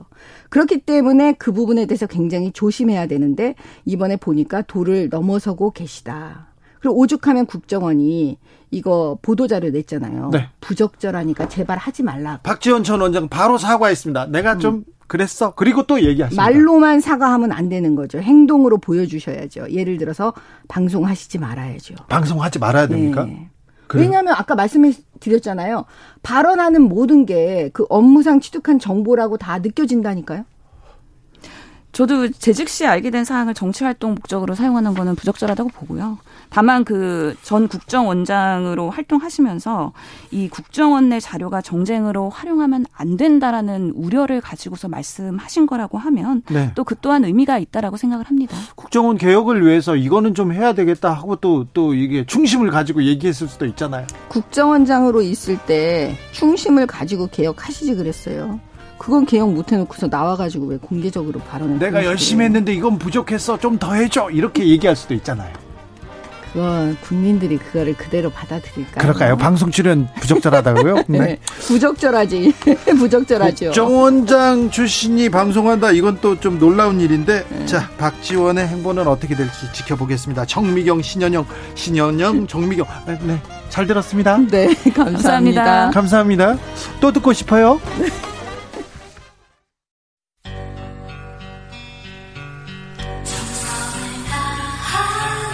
정성을 다하는 국민의 방송 KBS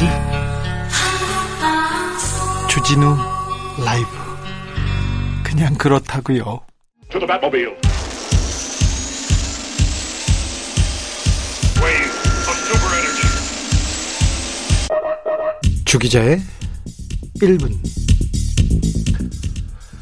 100세 이탈리아 할머니가 운전면허를 갱신했습니다. 이탈리아에서는 80세 이상 운전자는 2년마다 신체 능력을 검사해서 면허를 재발급 받아야 합니다.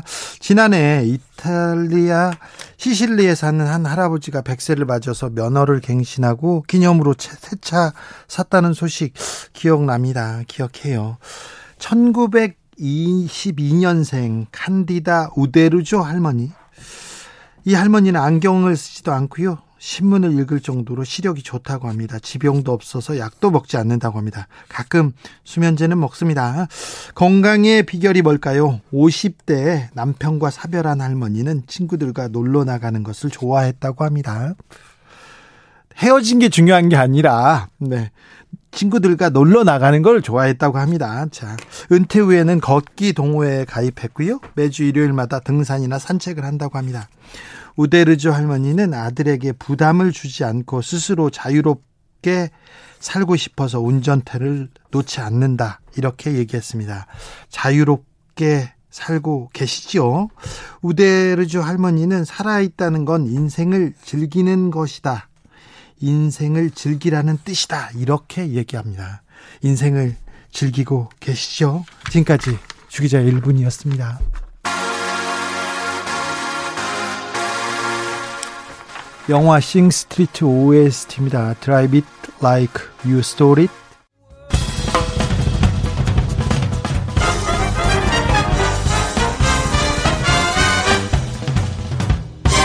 훅 인터뷰. 모두를 위한 모두를 향한 모두의 궁금증 훅 인터뷰 코스피 2500선이 무너졌습니다. 이틀 연속으로 연중 최저치라고 합니다. 아이고 검은 월요일 지나서 검은 화요일 왔다고 하는데 투자자들 마음도 붕괴하고 있습니다. 주식 시장 어떻게 되는 건가요? 주식 팔아야 하나요? 버텨야 하나요? 좀 물어보겠습니다. 염승환 이베스트 투자증권 이사 모셨습니다. 안녕하세요. 네, 안녕하세요. 네. 네, 안녕하세요. 반갑습니다. 네, 반갑습니다. 아, 뭐 질문이 쏟아지고 있습니다. 네. 아, 저 주식 하지 말아야 하나요? 염승환님 시원하게 답 좀 부탁드립니다. 6787님 물어보고 있고요. 1474님 소유하고 있는 주식 현재 상장 폐지 이의 신청. 제출해 놓은 상태입니다. 이의 신청 제출을 하게 되면 차후에 어떻게 제- 되는지 궁금합니다. 이렇게 계속 얘기하고 있는데 네. 자, 물어보겠습니다. 저 이사님 어, 코스피가 2,500선 붕괴했다고 합니다. 증시가 폭락했는데요. 왜, 왜 이렇게 떨어지는 건가요? 그러니까 이게 좀 간, 요거는 꼭 이제 주식 투자나 뭐 이렇게 좀 하려고 하시는 분들은 꼭 알아두시면 좋은 게 주가를 이제 이게 만드는 요인이 두 개 정도가 있어요. 네. 뭐냐면 이익하고 네. 이익 곱하기 거기 이제 PER이라고 하는데 PER은 퍼. 아, 퍼 아시죠? 저는 퍼는 아, 아, 퍼는 아시는구나. 네, 다른 건 몰라요. 네. PER이라는 게 이제 지금 이익 대비해서 몇 배 정도의 거래되냐 뭐 네. 그런 걸 나타내는 이게 높으면 이제 고평가 받는 거고 예. 낮으면 저평가 받는 건 이 두 개의 합이 그러니까 곱하기거든요. 네. 주가가 그래서 이 이익 곱하기 PE라고 하는데 우리가 흔히 말하는 이제 이익은 당연히 뭐 기업의 이익이 증가하면 뭐 기업 가치 올라가니까 주가 올라가는 건 다들 알고 계실 거고. 예. 근데 이것도 지금 환경이 좀 안 좋은 게 앞으로 경기가 안 좋아져서 네. 지금 금리 오르잖아요. 네. 금리 오르면 기업들의 이자 부담 당연히 커지죠. 올라가죠. 예. 그리고 유가는 재료비에 영향을 주죠. 유가뿐만 예. 유가뿐만이 아니라 뭐 각종 원자재비가 다 올라가니까 네. 이런 것들이 당연히 이익을 좀 감소시킨 요인이고 네. PER 아까 설명드렸는데 이걸 이제 흔히 뭐 우리가 뭐벨뭐 이렇게 멀티플이라는 용어를 쓰기 쓰는데 뭐 그거를 아실 필요까지는 없는데 요 PER을 결정하는 것 중에 하나가 금리입니다. 네. 금리 금리는 뭐 다들 아시겠지만 돈의 가치인데 금리는 중력이라서 모든 자산 가치를 다 빨아들여요. 그러니까 금리가 올라가면 네. 이 자산을 다 끌어당겨 버립니다. 아. 그러니까 돈의 가치랑 반대로 가죠. 네. 이 자산 가치가. 그래서 금리가 오른다는 거는 돈의 가치가 오르고 예. 다른 뭐 사실 뭐 금리에 부동산도 영향을 주잖아요. 네. 그래서 뭐 주식도 마찬가지고 최근에 뭐 암호화폐까지 같이 떨어지는데 근데 이 금리를 결정하는 게 또 뭐죠? 물가가 또 결정을 하거든요. 네. 근데 지금 최근에 물가가 너무 많이 오르고 있잖아요. 그러니까 물가가 지금 우리 시장이 예상하는 경로가 있어요. 그러니까 시장이 좋아하는 건요. 주식시장은 항상 좀 정해진 경로를 좋아해요. 어, 이게 앞에 뭐 예를 들면 뱀이 나와요. 네. 뱀이 나올 걸 알고 있어요. 네. 그러면 그냥 안 안. 놀래죠. 안 네. 무섭죠. 그냥 좀 네. 피해가면 피해가면 되는데 예상치 않게 갑자기 뱀이 나와요. 그럼 안 되죠. 그럼 시장도 놀래요. 네. 근데 이번에도 똑같아요. 아니 지- 지- 우크라이나 전쟁도 있고 금리도 네. 오른다 다 알았잖아요. 아니 그게 이제 그때는 처음엔 몰랐잖아요. 네. 근데 이제 금리 오르는 건 아는데 금리가 이제 예를 들면 뭐 0.5% 올릴 거다 이거를 예상을 하고 있는데 네. 이번에 물가가 예상보다 높게 나온 거예요. 그렇죠. 시장 이제 경로를 벗어났어요. 네. 그러니까 금리도 이 경로를 벗어나기 시작한 그렇죠. 거예요. 그러니까 시장은 깜짝 놀란 거예요. 아, 아. 이게 아닌데 네. 갑자기 뱀이 한 마리가 아니라 두 마리가 보이기 시작한 거예요. 네. 예를 들면 예. 지금 그 상황이에요. 그러니까 금리가 이렇게 어쨌든 우리 예상 경로를 벗어나서 더 올라갈 것 같으니까 네. 금리 오르면 아까 제가 말씀드린 대로 PER 있잖아요. 네. PER이 떨어져요. 네. 자동으로 떨어지게 됩니다. 그러니까 이익은 지금 줄어들 것 같고 예. PER은 떨어질 것 같고 이러면 어떻게 되죠? 주가는 당연히 떨어질 수밖에 없는 거죠. 그러니까 이런 이제 우려감이 주식 시장에 지금 작용을 하고 있어요. 사실 이게 뭐 현실화 될지는 아직 모르지만 그래서 어제 어제도 주식 시장이 급락을 했고 네. 오늘 2,500포인트 깨버렸어요. 예. 네. 그래서 지금 현재 상황은 요런 이제 우려들 때문에 좀 증시가 하락하고 있다라고 네. 보시면 될 것 같아요. 앞으로 그럼 상당 기간 동안 주식 시장 좋지는 않아 보인다 이렇게 보는 게 맞습니까? 지금 대부분 의견들이 그렇고 이게 네. 좋아지려면은 뭔가 좀 환경이 또 바뀌어야 되잖아요. 네. 근데 지금 주식시장을 관통하는 가장 큰 키워드는 첫째도 둘째도 어쨌든 물가거든요. 네. 물가가 잡혀야 되는데 물가가 지금 그냥 고삐 풀린 것처럼 계속 오르기만 하니까 이게 만약에 그러니까 이거죠. 물가가 지금 미국 같은 경우는 8.6%거든요. 네, 엄청나게 올랐어요. 예, 4월에 8점 그4 정도였는데 네. 이게 더 올라간 거죠. 예. 근데 왜냐하면 시장에서는 8.3으로 꺾일 줄 알았어요. 아, 6으로 올라가니까 놀래버린 거예요. 어, 예. 이거 아직 끝이 아니네. 물가가 더 오르면 어떡하지? 그리고 지금 걱정하는 게 이거 6월에 이러다 9% 가면 어떡할까? 네. 이 공포심이 있어요. 그럼 우리 그 주진님도 뭐 예전에 배우셨겠지만 오일 쇼크 우리 경험한 적 있잖아요. 네. 그 교과서에서 배웠잖아요. 네네. 그때 우리나라도 그때 우리나라가 경제 성장률이 마이너스 된 적이 두 번 있다고 그러더라고요. 네. 그 예전에 1979년도인가 80년도에 오일 쇼크 때 한 번 하고 네. 2008년 금융위기 때. 네. 근데 지금은 금융위기는 아닌데 오일 쇼크가 이제 오버랩 되는 거죠. 그래요. 그럼 우리나라가 역- 이제 마이너스 성장으로 가는 거 아닐까? 이렇게 물가가 너무 올라가면 네. 그래서 이제 이런 물가에 대한 이제 우려감들이 해소가 돼야 돼요. 그러니까 지금 8.6에서 8.3, 8.2 이렇게 내려가면 괜찮아요. 0.1이라도 조금만 네, 내려가면 내려가면 시장은 좀 안도를 해요. 아, 아? 이제는 물가는 고점 찍었구나. 네. 근데 올라가 버렸잖아요. 네. 그러면 아직 몰라요.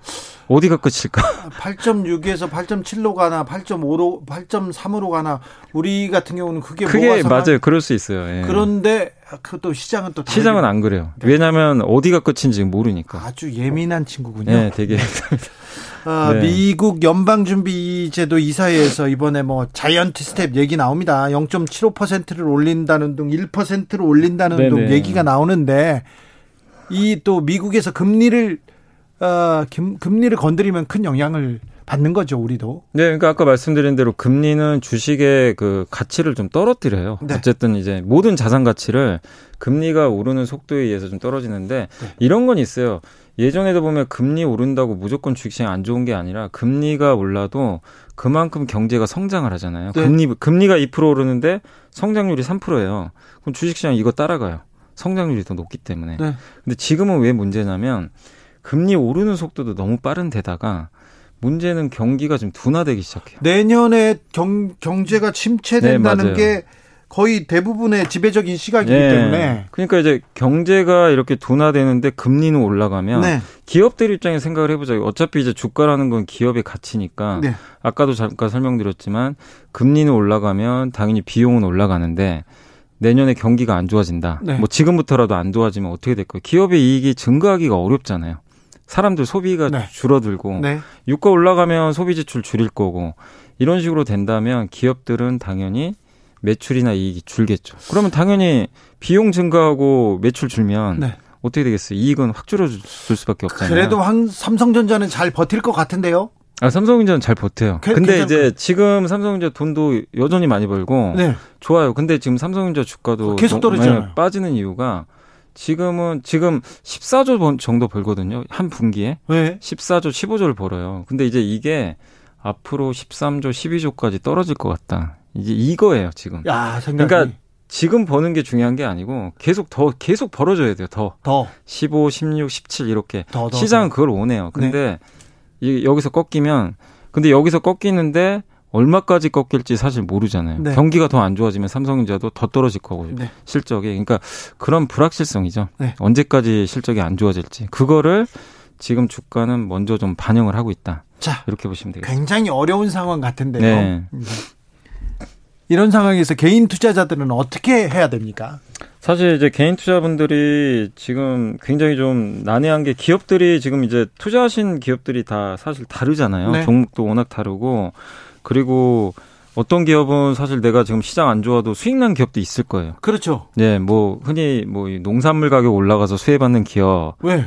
네, 뭐 전쟁 나서 또 수혜받는 네. 기업도 있을 거고. 가길 그런 데는 돈을 엄청나게 벌고 있다면서요. 네. 또 군수 업체들은 또 네, 방산업체라든가 아니면 또 이게 유가 올라가서 정유주들은 또 좋아요. 아, 그렇군요. 휘발유 가격 올라가니까. 예. 그럼 마진이 좋아지니까. 예. 근데 그런 기업들은 돈을 좀 버는데 반대로 이제 그런 것들의 피해를 받는 기업. 그러니까 유가가 상승할 때 원재료 비용이 올라가서 안 좋은 기업들은 당연히 실적이 좀 안 좋아지겠죠. 근데 네. 지금은 어쨌든 이제 주식시장이 엄청 1년 정도 빠졌어요. 시장이 작년 8월부터 빠졌거든요. 네. 우리나라 시장이 지금 올해 6월이니까 예. 10개월 빠졌어요. 네. 그러면은 지금 증시가 빠져도 한참 빠지긴 빠진 거죠. 네. 이제 시작은 아니거든요. 네. 그러면은 지금 상황에서 안 좋다고 해서 그냥 아 이거 안 좋으니까 이제는 에 버리고 그냥 그만하자. 이거보다는 네. 앞으로가 중요하잖아요. 그리고 이게 반영됐는지도 보셔야 되는데 네. 그러니까 제가 말씀드리고 싶은 건 뭐냐면 물가가 오르건 뭐 금리가 오르건 네. 어쨌든 전쟁도 났고 네. 온갖 지금 환경은 안 좋아요. 그런데도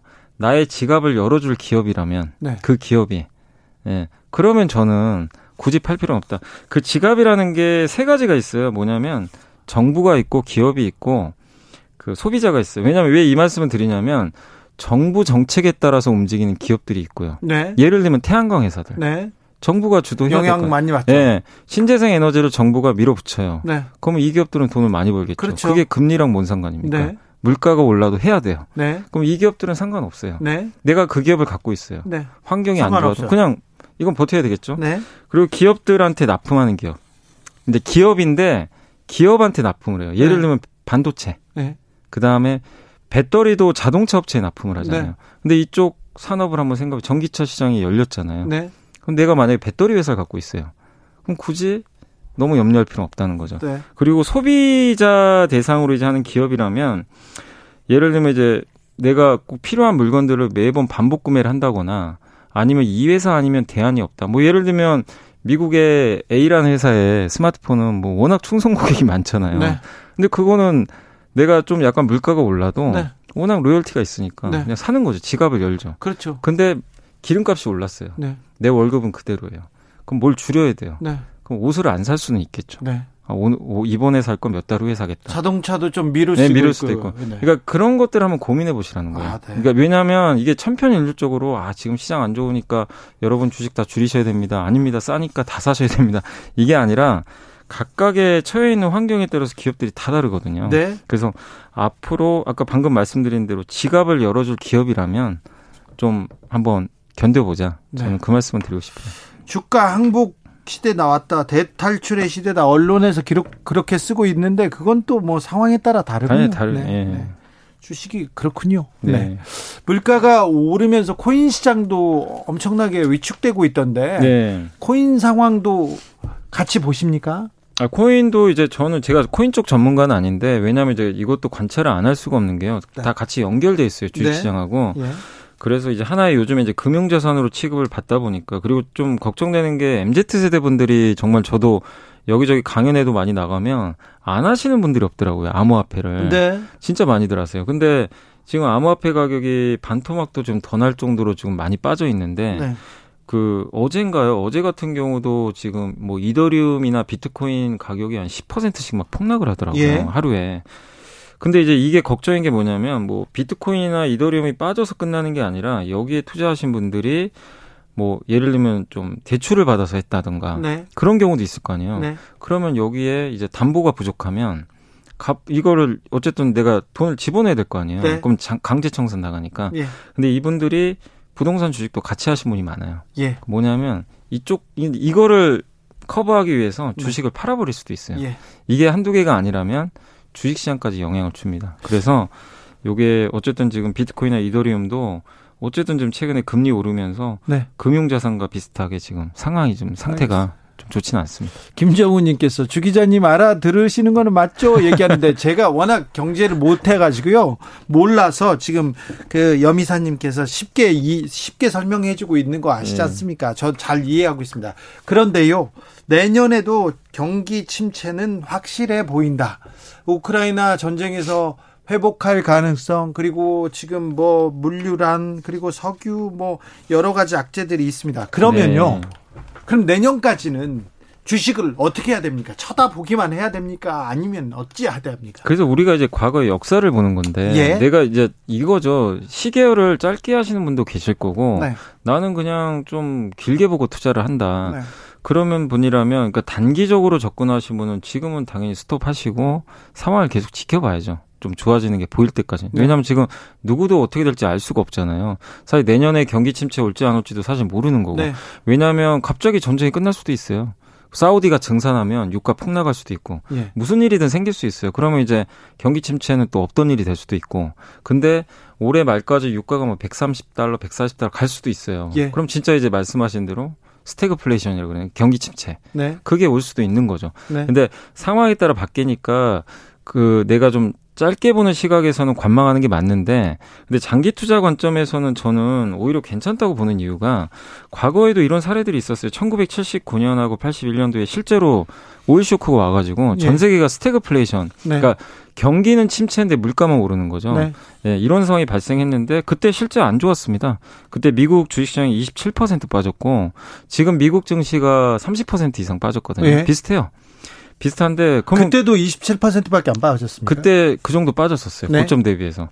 근데 이제 그 그리고 나서 어떻게 됐냐면 미국 증시가 한 3년인가 4년 어마어마한 상승장이 나왔어요. 또. 그리고요. 이게 어떻게 된 거냐면은 이제 물가를 하도 올리니까 아니 금리를 하도 올리니까 물가 가 꺾이고요. 예. 사우디가 그때 증산에 합의를 해버렸어요. 예. 국제유가가 빠지기 시작하고 멕시코가 그 다음에 금융위기가 발생했습니다. 네. 금융위기 발생하니까 미국이 뭘 했냐면 금리를 올렸잖아요. 그 동안 갑자기 금리를 인하해 버렸어요. 예. 금리를 낮췄다는 거는 주식시장이 굉장히 호재거든요. 예. 돈이 이제 풀리는 거니까. 예. 그러면서 레이건 대통령 당선되고 나서 엄청난 또 상승장이 나와버렸어요. 그러니까 이게 이 과거의 사례거든요. 그러니까 지금은 너무 암울하잖아요, 모든 게. 네. 그러면 이게 영원할 것 같잖아요. 네. 그러진 않습니다. 아, 그래요? 기업들도 돈을 벌기 위해서 열심히 투자도 하고 네. 여러분들도 뭐 물가 오른다고 소비를 아예 안 하는 건 아니잖아요. 네. 필요한 건 사야 되니까. 네. 그리고 어떤 위기가 발생하면 또 뭐 중앙은행들은 경기 살리려고 돈도 풀어요. 그래서 지금은 아니지만 그래서 시계열을 저는 2, 3년 뒤로 이렇게 좀 길게 놓고 보시면 이것도 저는 극복 가능한 위기다. 네. 이렇게 보고 있거든요. 그렇게 본다면 지금 주가는 엄청 빠졌잖아요. 네.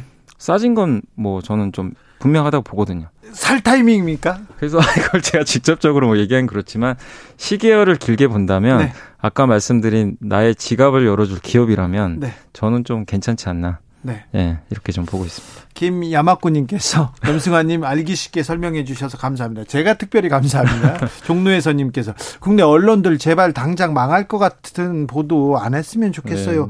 네. 이, 이 보도 이런 보도를 보고 이렇게 주식 투자를 아, 예. 하면 하는 건 좀 위험하죠. 왜냐면 이제 그 언론 기사만 그대로 좀 이렇게 여러분들이 그냥 받아들이지 마시고 한 번 더 여러분들이 2차적 사고를 하셔야 돼요. 이 네. 기사가 의미하는 게 뭔가 그리고 이게 주식 시장에 반영됐는지도 보셔야 돼요. 네. 주가는 지금을 반영하는 게 아니라 미래를 반영하거든요. 네. 근데 기사는 지금 현재 현상, 현상을 해석하는 경우도 많이 있잖아요. 그래서 네. 무조건 그 공포스러운 기사에만 여러분들이 너무 그좀 위축될 필요는 저는 없다라고 좀 말씀드리겠습니다. 환율이 올라가고요. 그- 근데 일본 엔화 가치는 계속 떨어지고 있습니다. 네. 이 부분은 또 어떤 영향을 미칩니까? 또, 어, 뭐, 뭐, 환테크 하시는 분도 네. 있는 것 같더라고요. 요즘에 그 외화 예금도 많이들 하시더라고요. 왜냐하면 이제 엔화가 워낙 지금 이렇게 싸지다 보니까 지금 원엔 환율이 100원 이제 100엔당 5월 달에 977원 정도 했거든요. 네. 지금 935원까지 떨어졌어요. 예. 엔화가 그만큼 이제 싸진 거죠. 네. 싸진 건데 어떻게 보면 이제 일본 여행 가긴 더 좋아질 수도 있는 건데 근데 이제 일본 엔화가 왜 이렇게 약하냐면 이거죠. 그 나라의 통화 가치는 그 나라의 돈의 가치예요, 사실은. 예. 또 아까 제가 금리라 그랬죠. 금리가 올라가면 돈의 가치가 올라갑니다. 근데 미국은 금리를 계속 올리는데 일본은요. 아직도 제로 금리예요. 금리 안 올려요. 예. 물가가 너무 낮아요. 전 세계에서 물가가 거의 안 오르는 유일한 나라가 지금 일본밖에 없을 거예요. 금리하고 예, 연결해. 있군요. 예. 그러니까 금리를 안 올려요. 일본은 올릴 이유가 없어요, 지금. 왜냐면 금리 물가가 너무 낮으니까. 그리고 일본은행 총재가 뭐라고 그랬냐면 당분간 완화적인 통화 정책을 하겠다. 계속 지금 저금리 정책 유지하겠다고 발표를 했어요. 예. 그러면 엔화 가치가 급격히 오르기는 어렵겠죠. 그럼 상대적으로 달러 가치가 꺾여야 엔화가 올라가겠죠. 네. 근데 달러 가치가 꺾이려면 미국이 금리를 올리는 걸 좀 줄여줘야 돼요. 이, 이게 멈춰야 됩니다. 네. 그 조건이 돼야만이 엔화 엔테크를 했을 때 수익이 날 수 있는 거죠. 그래서 지금 엔화 가치가 많이 떨어져서 뭐 이게 싸서 나는 사겠다 하시는 분들도 많으신데 뭐 그게 잘못됐던 건 아닌데 수익이 나려면 아까 말씀드린 이런 조건들이 좀 갖춰져야 된다. 좀 시간은 걸릴 것 같습니다. 네. 3123님께서 누리호 발사가 연기됐는데 발사 성공 여부와 관련 없이 네. 항공 산업 이제 시작일 것 같아요. 그래서 항공 우주 쪽 전망 어떨까요?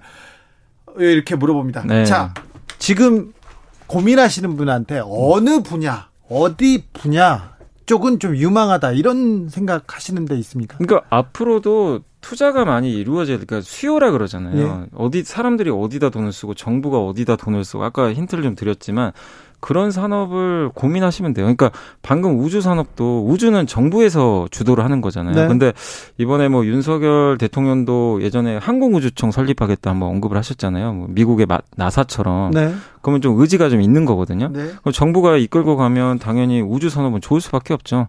근데 이게 이번에 누리호가 성공하면 더 좋겠죠, 사실은. 그래서 그래서 이제 이런 이벤트를 통해서 더 성장할 수 있으니까 우주 쪽도 괜찮고 그 다음에 제가 아까 전기차 얘기했지만 네. 이제 전기차로 다 바뀌잖아요. 네. 전 세계 전기 자동차 100대 중에 이제 8대가 전기차예요. 저 전기차 쓰고 있는데 너무 만족합니다. 예. 근데 아직도 성장할 룸이 많이 남았잖아요. 이제 8대밖에 안 바뀌었으니까. 네. 그럼 나머지 92대가 남았잖아요. 네. 언젠간 다 바뀌겠죠. 네. 그리고 우리 이제 태양광 써야 될 것 같고, 네. 그죠? 이런 것들이죠. 네. 그러니까 앞으로 뭐가 어떤 수요가 늘어날 산업인가 네. 이거를 고민하면 사실 답이 나오는데, 근데 반대로 앞으로 수요가 줄어드는 산 그러니까 한 가지 예를 들면 우리나라에서 아이들 울음소리가 점점 줄어들잖아요. 어, 그럼요. 출산율이. 그쪽에 관련된 산업은 앞으로 안 좋아질 수밖에 없겠죠. 예, 그러니까 그런 것들은 좀 피하시는 게 좋을 것 같고 네. 앞으로 수요가 증가하는 산업이 뭔지 공부하셔 가지고 네. 거기에 장기 투자하는 게 저는 정답이라고 봅니다. 알겠습니다. 그런 공부를 좀 더 해야 네. 되겠네요. 박성철님께서 주식에 답이 어디 있어요? 답이 있으면 똑똑한 사람은 다 돈 벌을게요. 네. 얘기하는데 또 그 말이 또 그죠? 맞기도 예. 합니다. 네. 아, 말씀 잘 들었습니다. 염승환 이베스트 투자증권 이사였습니다. 감사합니다. 네, 감사합니다. 네. 정치 피로, 사건 사고로 인한 피로, 고달픈 일상에서 오는 피로. 오늘 시사하셨습니까? 경험해 보세요. 들은 날과 안 들은 날의 차이. 여러분의 피로를 날려줄 저녁 한 끼 시사. 추진우 라이브.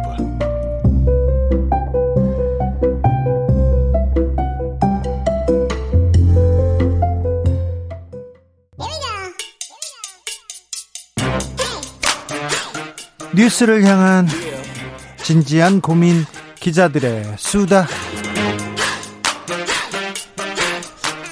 라이브 기자실을 찾은 오늘의 기자는 은지옥이요. 시사인 김은지입니다. 자, 첫 번째 준비한 뉴스부터 가볼까요? 네, 소위 마법의 주유비가 있는데요. 네.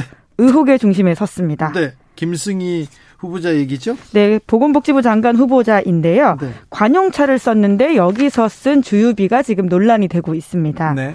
김 후보자 같은 경우에는 지금 국회가 원구성 난항이어서 청문회 일정조차 잡히지 않고 있는 상황인데요. 네. 그럼에도 불구하고 지금 인사검증 차원에서 매일 나와요, 예, 의혹이. 자료가 나오고 있긴 합니다. 네. 이번에는 고용인 더불어민주당 의원실 자료를 한겨레 신문이 보도했는데요. 근데 주유비를 얼마나 썼다는 거예요? 네, 그러니까 이제 시기를 먼저 보셔야 될 텐데요. 2017년 2월부터 2020년 4월까지 주유비를 2천만 원 가까이 썼습니다.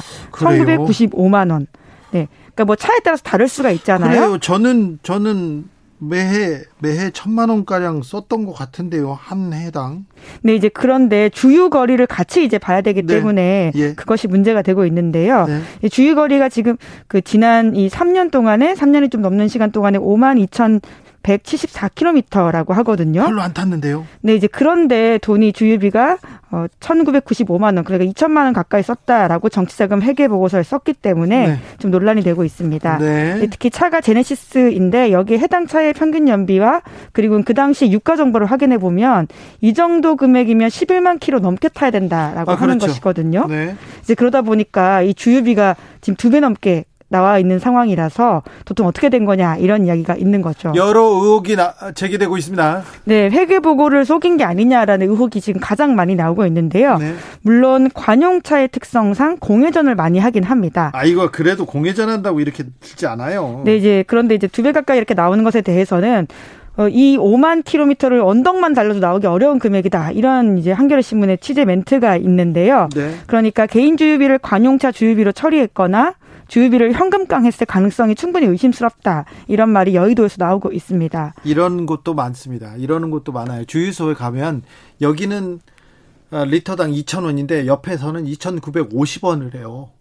그러니까 그렇게 천 차이가 원. 많이 날 수가 있네. 시장 경쟁을 있어요. 하는데 그런데 왜 그렇게 그러니까 지나가는 그러니까 지나가는 그 일반 운전자들은 소비자들 예. 받지 않아요. 왜 그런가 했는데 거기서 관용차들 그리고 회사 차량들이 거기서 기름을 넣고 깡을 해주는 데가 있습니다. 그러니까 자기 돈 쓰지 않고 네. 돈을 쓰는 법인차들이 그런 문제가 있다라는 그렇죠. 거잖아요. 네. 실제로 과거에도 그런 이야기들이 꽤 나와서 나왔는데 국회에서 문제가 된 바가 있는데요. 의심 살 수밖에 없어요. 네, 이제 이에 대해서는 김 후보자 쪽에서는 이렇게 지금 해명하고 있는데요.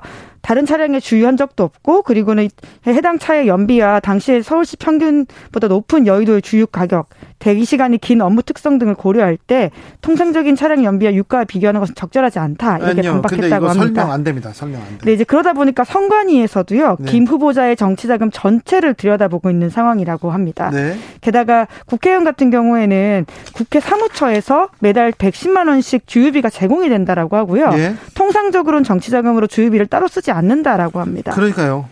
이제 그러니까 국회에서 국회에서 이미 돈을 줘요 주유비를 110만 원이면 충분하지요. 그런데 아무튼 거기에서도 더 썼으니 이것도 청문회에서 해명해야 될 사안입니다. 그런데요 김승희 후보자는요 의혹이 산이에요. 의혹 백화점입니다. 네, 관용차 테크했다라는 의혹도 나오고 있습니다. 이분 관사테크 했는데 관용차 테크요? 네, 이제 그것과 또 별건의 사안인데요. 말씀드렸던 이 업무용으로 렌트했던 차량, 그 제네시스가 있잖아요. 네. 이 차를 임기가 의원 임기가 끝난 다음에 자기 돈 으로 샀다가라고 합니다. 네. 차량을 반납할 때 되돌려 받아야 됐던 초기의 보증금 2천만 원이 있는데 네. 이것은 돌려받을 수 없다라고 하거든요. 네. 이걸 자기 정치 자금에서 지출한 거죠. 예. 그러니까 결과적으로 6천여만 원짜리 차량을 사실상 사비 900만 원 가량에 구입한 거라서 관용차 테크했다. 이런 비판이 나오고 있습니다. 아, 이럴 수도 있습니까? 그러니까 처음에 디파짓 비슷하게 보증금 2천만 원은 자기 돈이 아니고 정치자금으로 냈다라고 네. 하는 것인데요. 예. 정치자금법 위반 논란이 있는 사안입니다. 예. 해당 법에 따르면 정치자금은 정치 활동을 위해 소요되는 경비로만 지출해야 되고 사적 경비로 지출하거나 부정한 용도로 지출해서는 안 된다. 이렇게 규정하고 있거든요. 편법이라고 얘기할지는 모르지만 이거 불법입니다. 네, 이에 대해서는 김 후보자도 인정을 하고 있는데요. 네.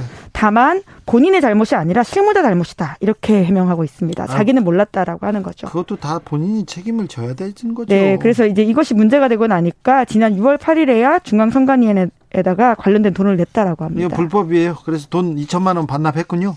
네, 그런 취지의 이야기인데요. 네. 김승희 후보자 청문회 보고 싶어요. 그래서 그 많은 의혹들에서 어떻게 해명되는 해명하는지 진짜 이게 의혹뿐인지 실체는 무엇인지 좀 알아보고 싶습니다. 이분이 어떻게 대답하는지 좀 보고 싶습니다.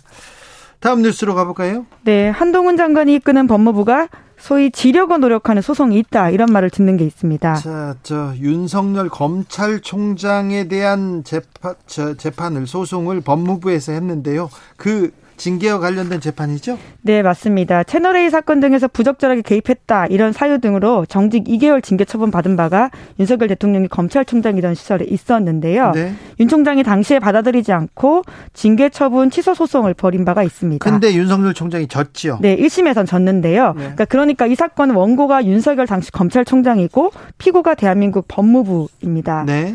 그런데 이제 법무부가 이겼다라고 볼 수 있는데 윤석열 대통령이 당선되고 나서 이게 좀 애매해진 거죠. 그렇죠. 1심에서 법무부가 이겼던 사건을 지려고 하는 게 아니냐 이런 의혹을 받고 있는데요. 실제로 법무부가 1심 승소를 이끌었던 변호인들을 모두 해임했고 현재는 법무부를 대리할 소송인 대리인이 한 명도 없는 상태라고 합니다. 이거 법무부가 법을 지켜야 되는데 법치를 역행한다 이런 얘기도 나옵니다. 네, 부장판사 출신 이옥형 변호사 그리고 어서 변호사 이근호 변호사, 판사 출신 위대은 변호사가 1심 법무부 승소를 이끈 주역인데요. 실력 있는 사람들이네. 네, 이제 그래서 지금 윤 대통령이 당시에 이제 불복하면서 항소심이 진행 중입니다. 어, 정권이 바뀌기 전까지만 하더라도 이 소송이 진행되고 있는 상황이었고요. 지난 4월 19일에는 1차 변론 준비 기일까지 있었다라고 합니다. 그런데 이제 윤석열 대통령과 한동훈 법무부 장관이 지난 5월 취임하면서 상황이 바뀌었다. 그래서 비판이 다 있죠. 해임해 버렸어요. 네, 이제 그렇다라고 하는 건데요. 물론 사유는 있습니다. 법무부 쪽에서 하는 이야기가 법무실장의 동생이 지금 현재 있는 변호사이기도 하고 그또 다른 변호사는 법무부와 사전 혐의 없이 일방적인 주장이 기재됐던 서면을 재판부에 제출했다. 이런 이유를 들었다라고 하는데요. 해고한 사유가 그렇다는 거죠. 자, 그러니까 이 재판은 어떻게 됩니까? 네, 이제 소송은 계속 진행이 되는데 2심을 진행하는 사람들이 지금 법무부 소송 수행자가 3명만 있습니다. 네. 법무부 소송 과장, 그리고 사무관, 공익법무관이거든요. 예. 그러다 보니까 질 수도 있는 게 아니냐 이런 우려가 나오고 있는데요. 법무부가 재판을 제대로 안 해. 네, 재판을 지려고 해. 이렇게 말이 나옵니다. 네, 물론 법무부는 이렇게 지금 반박을 하고 있습니다. 일각의 패소 의제 주장은 기존 소송 대리인 선임과 활동 과정의 문제점을 도외시하고 법무부 측 소송 대리인의 불가피한 교체에 따른 일시적인 공백 상황을 악의적으로 부각하는 거다. 전혀 사실이 아니다. 그리고 해당 소송은 지금 인호공 차관이 이끌고 있다. 이렇게 이야기하고 있습니다. 인호공 차관이 이끌고 있는데 그 사람을 임명한 사람이 대통령이잖아요. 아, 참. 이 법무부는 왜 이렇게 좀 꼬여버린 걸까요? 네. 이 재판은 어디로 가는 걸까요? 네. 또 지켜보겠습니다. 다음으로 만나볼 뉴스는요? 네, 프랑스에서 총선이 치러졌거든요. 네. 마크롱, 예. 마크롱 대통령이 재선했습니다. 그리고 또 신임을 물었는데 여기도 허니문 기간이었어요. 허니문 기간에 바로 선거를 치렀는데 어떻게 됐습니까? 네, 초접전 양상이어서요. 다시 2차 투표 가게 된다라고 합니다. 초접전이요? 네, 0.09% 포인트 차이. 그러니까 마크롱 대통령이 이끄는 그 정치 연합 과 그리고 네. 는 2등 한 극좌 성향의 정치인 장리크 멜라숑이 이끄는 연합이 초접전 양상 보였다라고 하는데 아, 대통령의 프리미엄 없었군요. 여기는 마크롱풍, 마풍이 없었네요. 네, 이제 마풍이 그래도 1등을 하긴 했는데 아주 이제 신승을 했다라고 볼 수 있고요. 예. 이런 경우에는 프랑스는 이제 2차 투표 치르게 됩니다. 네. 그래서 2차 투표 같은 경우에 마크롱 대통령이 과반 의석 차지하지 못하면 앞으로 본인이 하겠다라고 내걸었던 개혁 의제들이 제대로 하기 어려운 상황에 예, 돌입하게 된다라는 이야기가 나오고 있습니다. 극우 성향의 르펜, 르펜의 정당은 어떻게 됐습니까? 네, 예상보다 높은 득표를 해서 이것도 눈길을 끌고 있습니다. 항상 지금 계속해서 약진하고 있어요. 네, 3위를 차지했는데요. 20개에서 45개 정도의 의석을 차지해서 사상 처음으로 원내 교섭단체로 약진할 것으로 예상된다라고 합니다. 네. 이제 게다가 이제 소위 범야권 연대를 보이고 있기 때문에 마크롱으로서는 부담스러운 상황이 될 수밖에 없는데요. 그렇죠. 반 마크롱이죠, 다. 네. 그런 차원에서 마크롱이 지금 연금제도 개편하고 세금 감면하고 정년 연장 정책을 하겠다라고 하는 것인데 여기에다 지금 줄줄이 제동 걸린다라는 말도 나와 있고요. 네. 뿐만 아니라 이번 선거가 투표율이 나- 사상 최저치여서 이 지점도 마크롱 대통령으로서는 좀 부담스러운 지점일 수밖에 없습니다. 중도라고 볼 수 있잖아요. 중도 보수, 그렇죠. 중도 예. 좌파라고 볼수 있는 마크롱. 근데 좌파가 극좌파라고 할 수 있는 좌파들이 지금 어, 총선에서는 굉장히 약진하고 있네요. 아무튼 네, 근데 표가 깨져가지고 자기들끼리 지금 여러모로 골치가 아픈 상황입니다.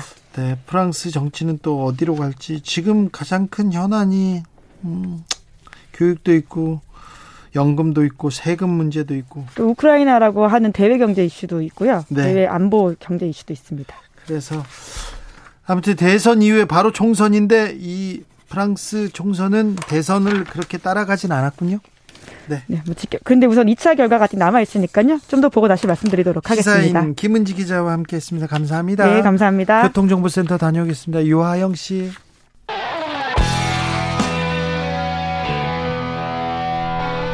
스치기만 해도 똑똑해진다.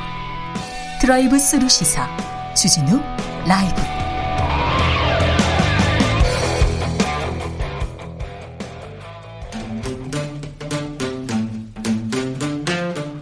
청년의 포부와 패기로 대한민국 정치를 새롭게 하자. 청년의 시선 MZ 세대가 말합니다. 요즘 정치. 2030 청년 정치인 어벤져스 청벤져스 모- 모았습니다. 소개하겠습니다. 네, 안녕하십니까. 국민의힘 김용태 최고위원입니다. 네, 더불어민주당 전 비대위원 권지웅입니다. 네, 잘 지내셨어요?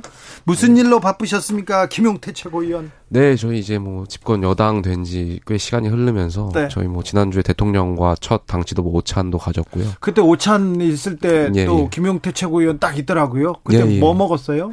어, 뭐 당 지도부 출범 1주년이라고 돼서 네. 대통령께서 미역국하고 갈비찜 내주셨습니다. 그래요? 맛있던가요? 맛있었고 저 대통령 시계도 선물 받았습니다. 그래요? 네. 자랑하는 겁니다. 알겠어요. 네. 자, 무슨 일로 바쁘셨습니까, 권지용 어, 저는? 어쨌든 비대위원이 끝났기 때문에 네. 조금 상대적으로는 좀 여유로워졌고 네. 저는 방송하고 지방의원 분들 당선된 민주당 분들이랑 좀 자주 만나고 있습니다. 네. 워크숍도 하고 그래서 그분들이랑 뭐 할 수 있는 것도 공동 발의할 조례라든지 이런 것들 좀 같이 상의하고 그런 오, 일들 하고? 있습니다. 네, 의미 네. 있습니다. 의미 있어요. 네. 이준석 대표를 공격하던 사람들, 이준석 대표 주변에 있던 갈등은 좀 사라졌나요? 석석대전 끝난 것 같고요. 그 이후에도 또 여러 말이 있었습니다. 근데 배현진 의원이 왜 뭐라고 했죠?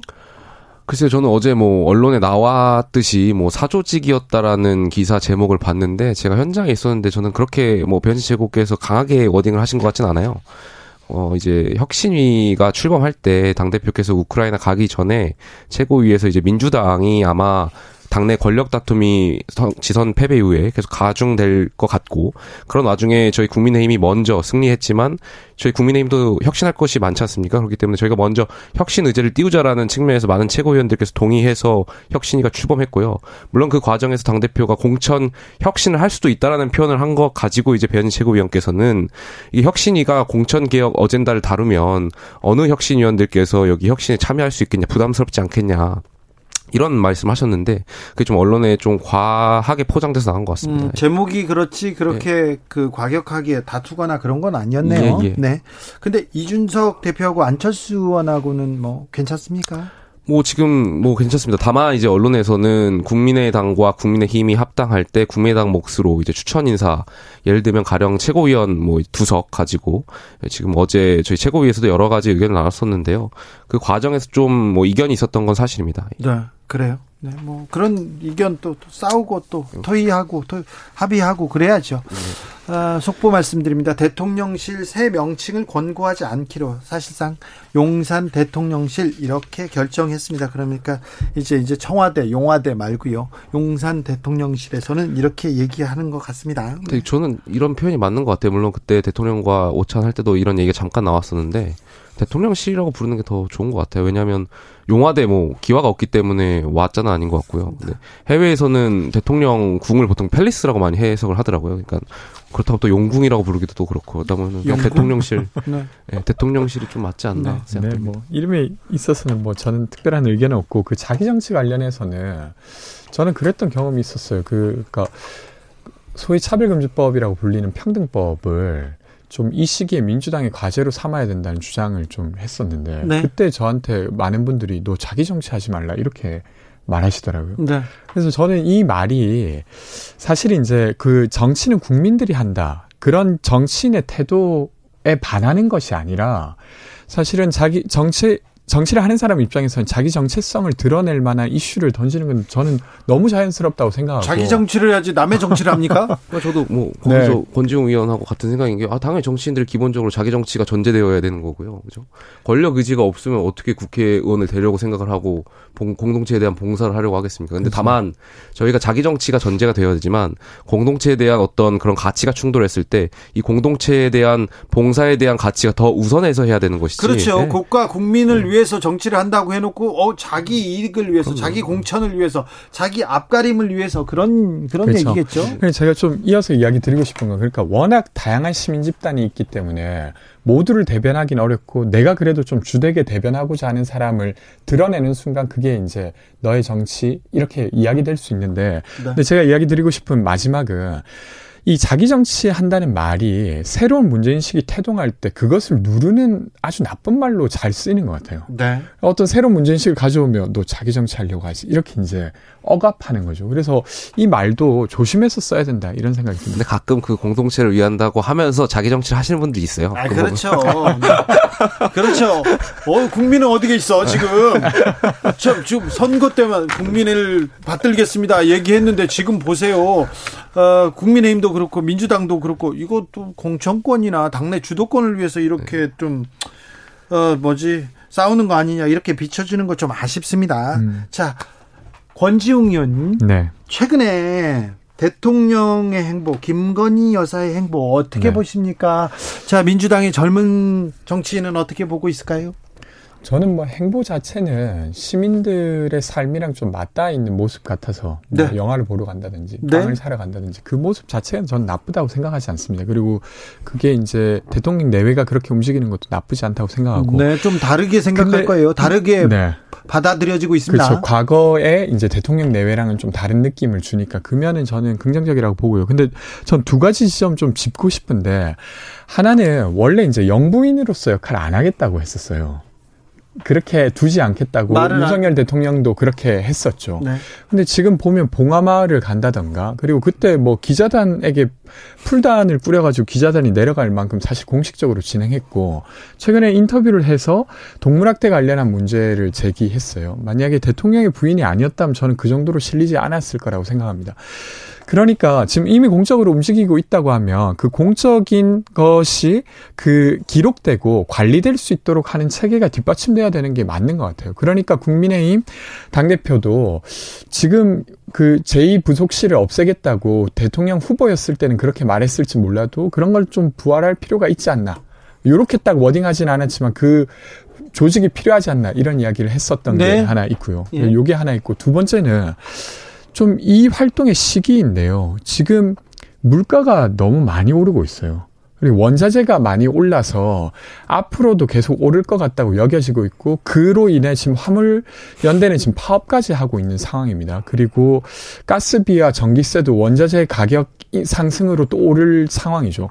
근데 이 상황에서 야 어쨌든 대통령이 영화를 보러 간다거나 이건 사실 공식 행보였잖아요. 근데 이런 메시지가 저는 적절한가? 이 이제 여사 그 김건희 여사도 같이 움직였기 때문에 제가 요 같이 연결해서 이야기하는데 그런 면에서 좀 부적절하다 이런 생각이 듭니다.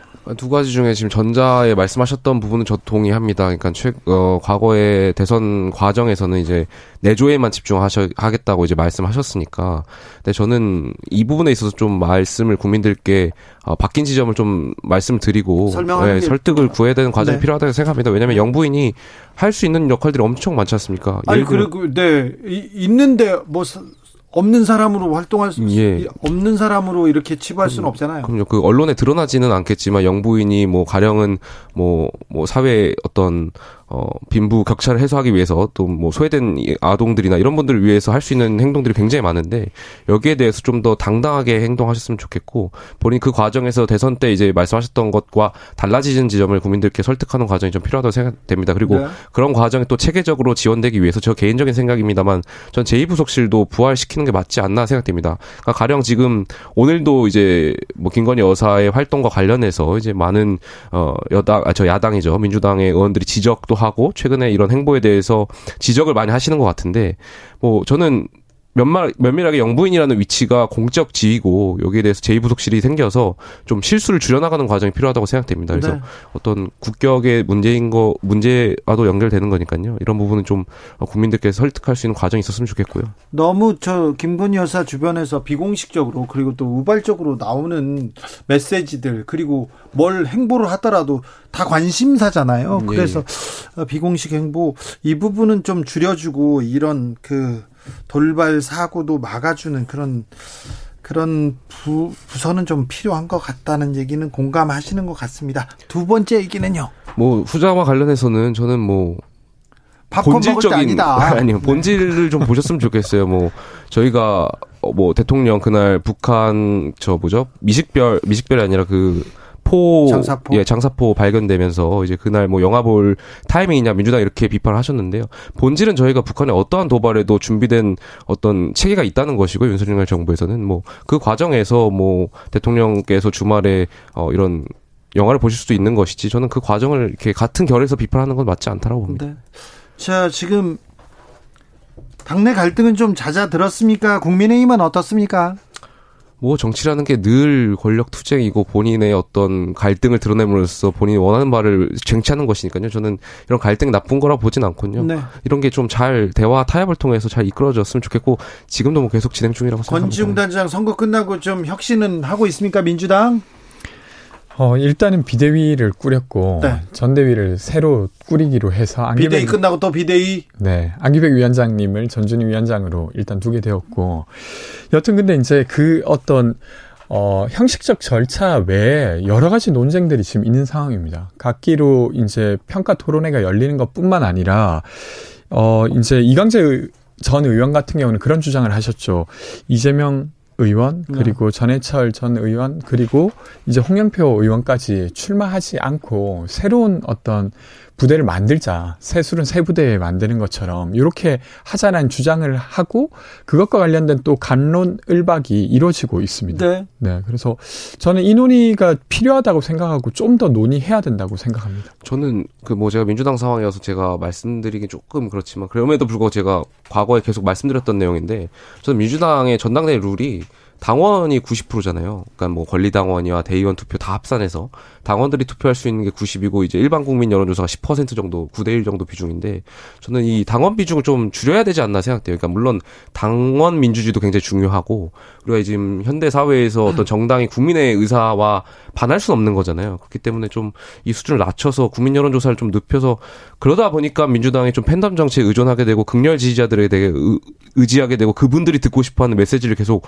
정치인들이 어쩔 수 없이 내는 것 같은데 저는 좀 정치가 계속 발전하기 위해서는 당원 비중을 조금 줄이는 것도 필요하지 않나 생각합니다. 저도 좀 비슷한 생각입니다. 지금 사실은 저희가 촛불로 그 정부를 만들고 난 다음에 그 5년간의 평가에 의해서 지금 세 번의 선거를 계속 치고 있어요. 그러니까 예. 선거에서 졌다고 하는 건 아주 명확합니다. 그 정당이 지금 신뢰를 잃어버렸다는 것이죠. 그러면 이 상황에서 어, 이 문제를 해결하기 위해서 기준이 되는 건 국민의 눈높이예요. 근데 국민의 눈높이가 반영될 수 있는 선거 룰을 만든다고 하는 건 저는 긍정적이라고 생각하고요. 이건 제가 비대위원 할 때도 사실 논의가 됐었습니다. 근데 당시에 전당대회 룰을 결정할 시기가 아니었기 때문에 저희가 굳이 논의할 동의하지 않았지. 제가 기억하기로 당시 비대위원들도 꽤 consensus가 있었던 상황이고요. 저는 어쨌건 지금까지의 방법으로 민주당의 문제를 어, 바꾸어내서 신뢰를 얻지 못했어요. 그럼 전 새로운 방법을 택해야 된다고 생각합니다. 근데 그런 제안, 그런 문제 제기가 있죠. 새로운 사람들이 다 준비가 안 돼 있는 것 같아. 지금은 준비된 장수가 다시 나가야 된다라고 하는데 준비된 장수로 이제까지 해왔는데 문제를 못 풀었다고 하면 저는 조금 성글지만 새로운 어떤 선택을 해야 된다라고 생각하는 편입니다. 네. 그 원래 장경태 의원께서 그 혁신위원장 맡으셨죠. 네. 그래서 과거에 혁신위에서 그 7대 3으로 하겠다는 비중, 그러니까 일반 당원 여론조사를 70, 일반 여론조사 30 하겠다는 그 룰을 제고 제기하고 막 하지 않았습니까? 네, 그래서 이제 그렇게 이제 안들은 있는 상태예요. 그래서 그걸 이제 최종적으로 결정하는 게 이번 비대위의 몫입니다. 그래요. 그래서 민주당은 민심을 되찾아올 수 있을 것 같습니까? 노력해 봐야 되는 거라고 생각하고 네. 저는 이게 관성이라고 하는 게 참 무서운데 그 이제 이번에 비대위원장님 선임되고 그리고 비대위원 꾸려지는 걸 보면서 많은 언론에서 관리형 비대위가 꾸려졌다라고 지적했잖아요. 저도 좀 비슷한 생각입니다. 그래서 변화해야 된다는 절실함이 있긴 하나 그 절실함의 크기가 아직은 크지 못한 것 같아요. 권지용 의원, 네. 박지원 전 비대위원장은 어디 가셨어요? 아, 제가 저도 잘 모르는 상황이라 뭐뭐 해요? 쉬고 계시지 않을까요? 쉬고 네. 있다. 네. 네. 제가 잘 알고 있는 상황은 아니라서 뭐 더 이야기 드릴 부분은 알겠습니다. 없습니다. 청년들이 혁신을 위해서 개혁을 위해서 정당의 미래를 위해서 좀 더 큰 역할을 해야 될 텐데 네. 항상 선거 때는 뭐 누구 한 사람 두 사람이 사진 찍히는데 그 다음에 또 역할을 안 하는 거 이건 어떻게 봐야 되는지 두 분은 각 당 혁신 과정에서 어떤 역할을 하고 있습니까? 김용태 최고위원은 지금 역할을 뭐, 크게 하고 있습니다. 짧게 말씀드리면 당내 조직을 좀 재정비하고 있습니다. 저희가 이번 지도부를 시작하면서 대학생 지부를 설치했는데 대학생 당원 40명이 모임에 이제 대학생 지부를 설치하고 있어서 이제 보수 정당 역사상 7개 지부가 작년에 출범했고 지금 5개 지부가 더 충족되어 있는데 네. 대선과 지선 때문에 저희가 창립 행사를 못 하고 있습니다. 그래서 이 지부를 창립을 하고 또 지금 30여 명 정도 돼 있어서 40명 요건을 충족할 수 있는 대학들이 또 한 10개 정도 있어서 몇 년 전만 해도 국힘 전신당 있지 않습니까? 거기에서 대학생들이 활동하고 그러면 손가락질 받았어요. 그랬죠. 지금은 안 그렇습니까? 뭐 지금은 아니라고 저는 당당하게 말할 수 네. 있을 것 같습니다. 아, 저는 그 사실은 저는 2020년에 비례대표로 출마한 이래로 계속 세입자 문제, 1인 가구 문제, 비정형 노동자 문제에 대해서 계속 문제를 제기해 오고 그것을 다루는 당내 조직이 필요하다고 말씀드리고 있습니다. 근데 네. 이번에 지방 의원 분들 중에서 민주당에 45세 이하로 한 400명 정도가 당선되었어요. 아, 그래요? 그래서 이분들과 할 수 있는 걸 계속 찾아가 나갈 생각입니다. 네. 그리고 젊은 젊은 사람들한테 민주당이 네. 그 다시 좀 지지를 매력적인 네. 정당이 되어야죠. 끌어와야 될 텐데 지금 민주당이 젊은 사람들한테 또 저희 많은- 5년 걸렸습니다. 그렇습니까? 더 노력하겠습니다. 주진우 라이브 여기서 인사드리겠습니다. 두 분 감사합니다. 고맙습니다. 네. 오늘 돌발 퀴즈의 정답은 자이언트 스텝이었습니다. 자이언트 스텝. 저는 내일 오후 5시 5분에 돌아옵니다. 지금까지 주진우였습니다.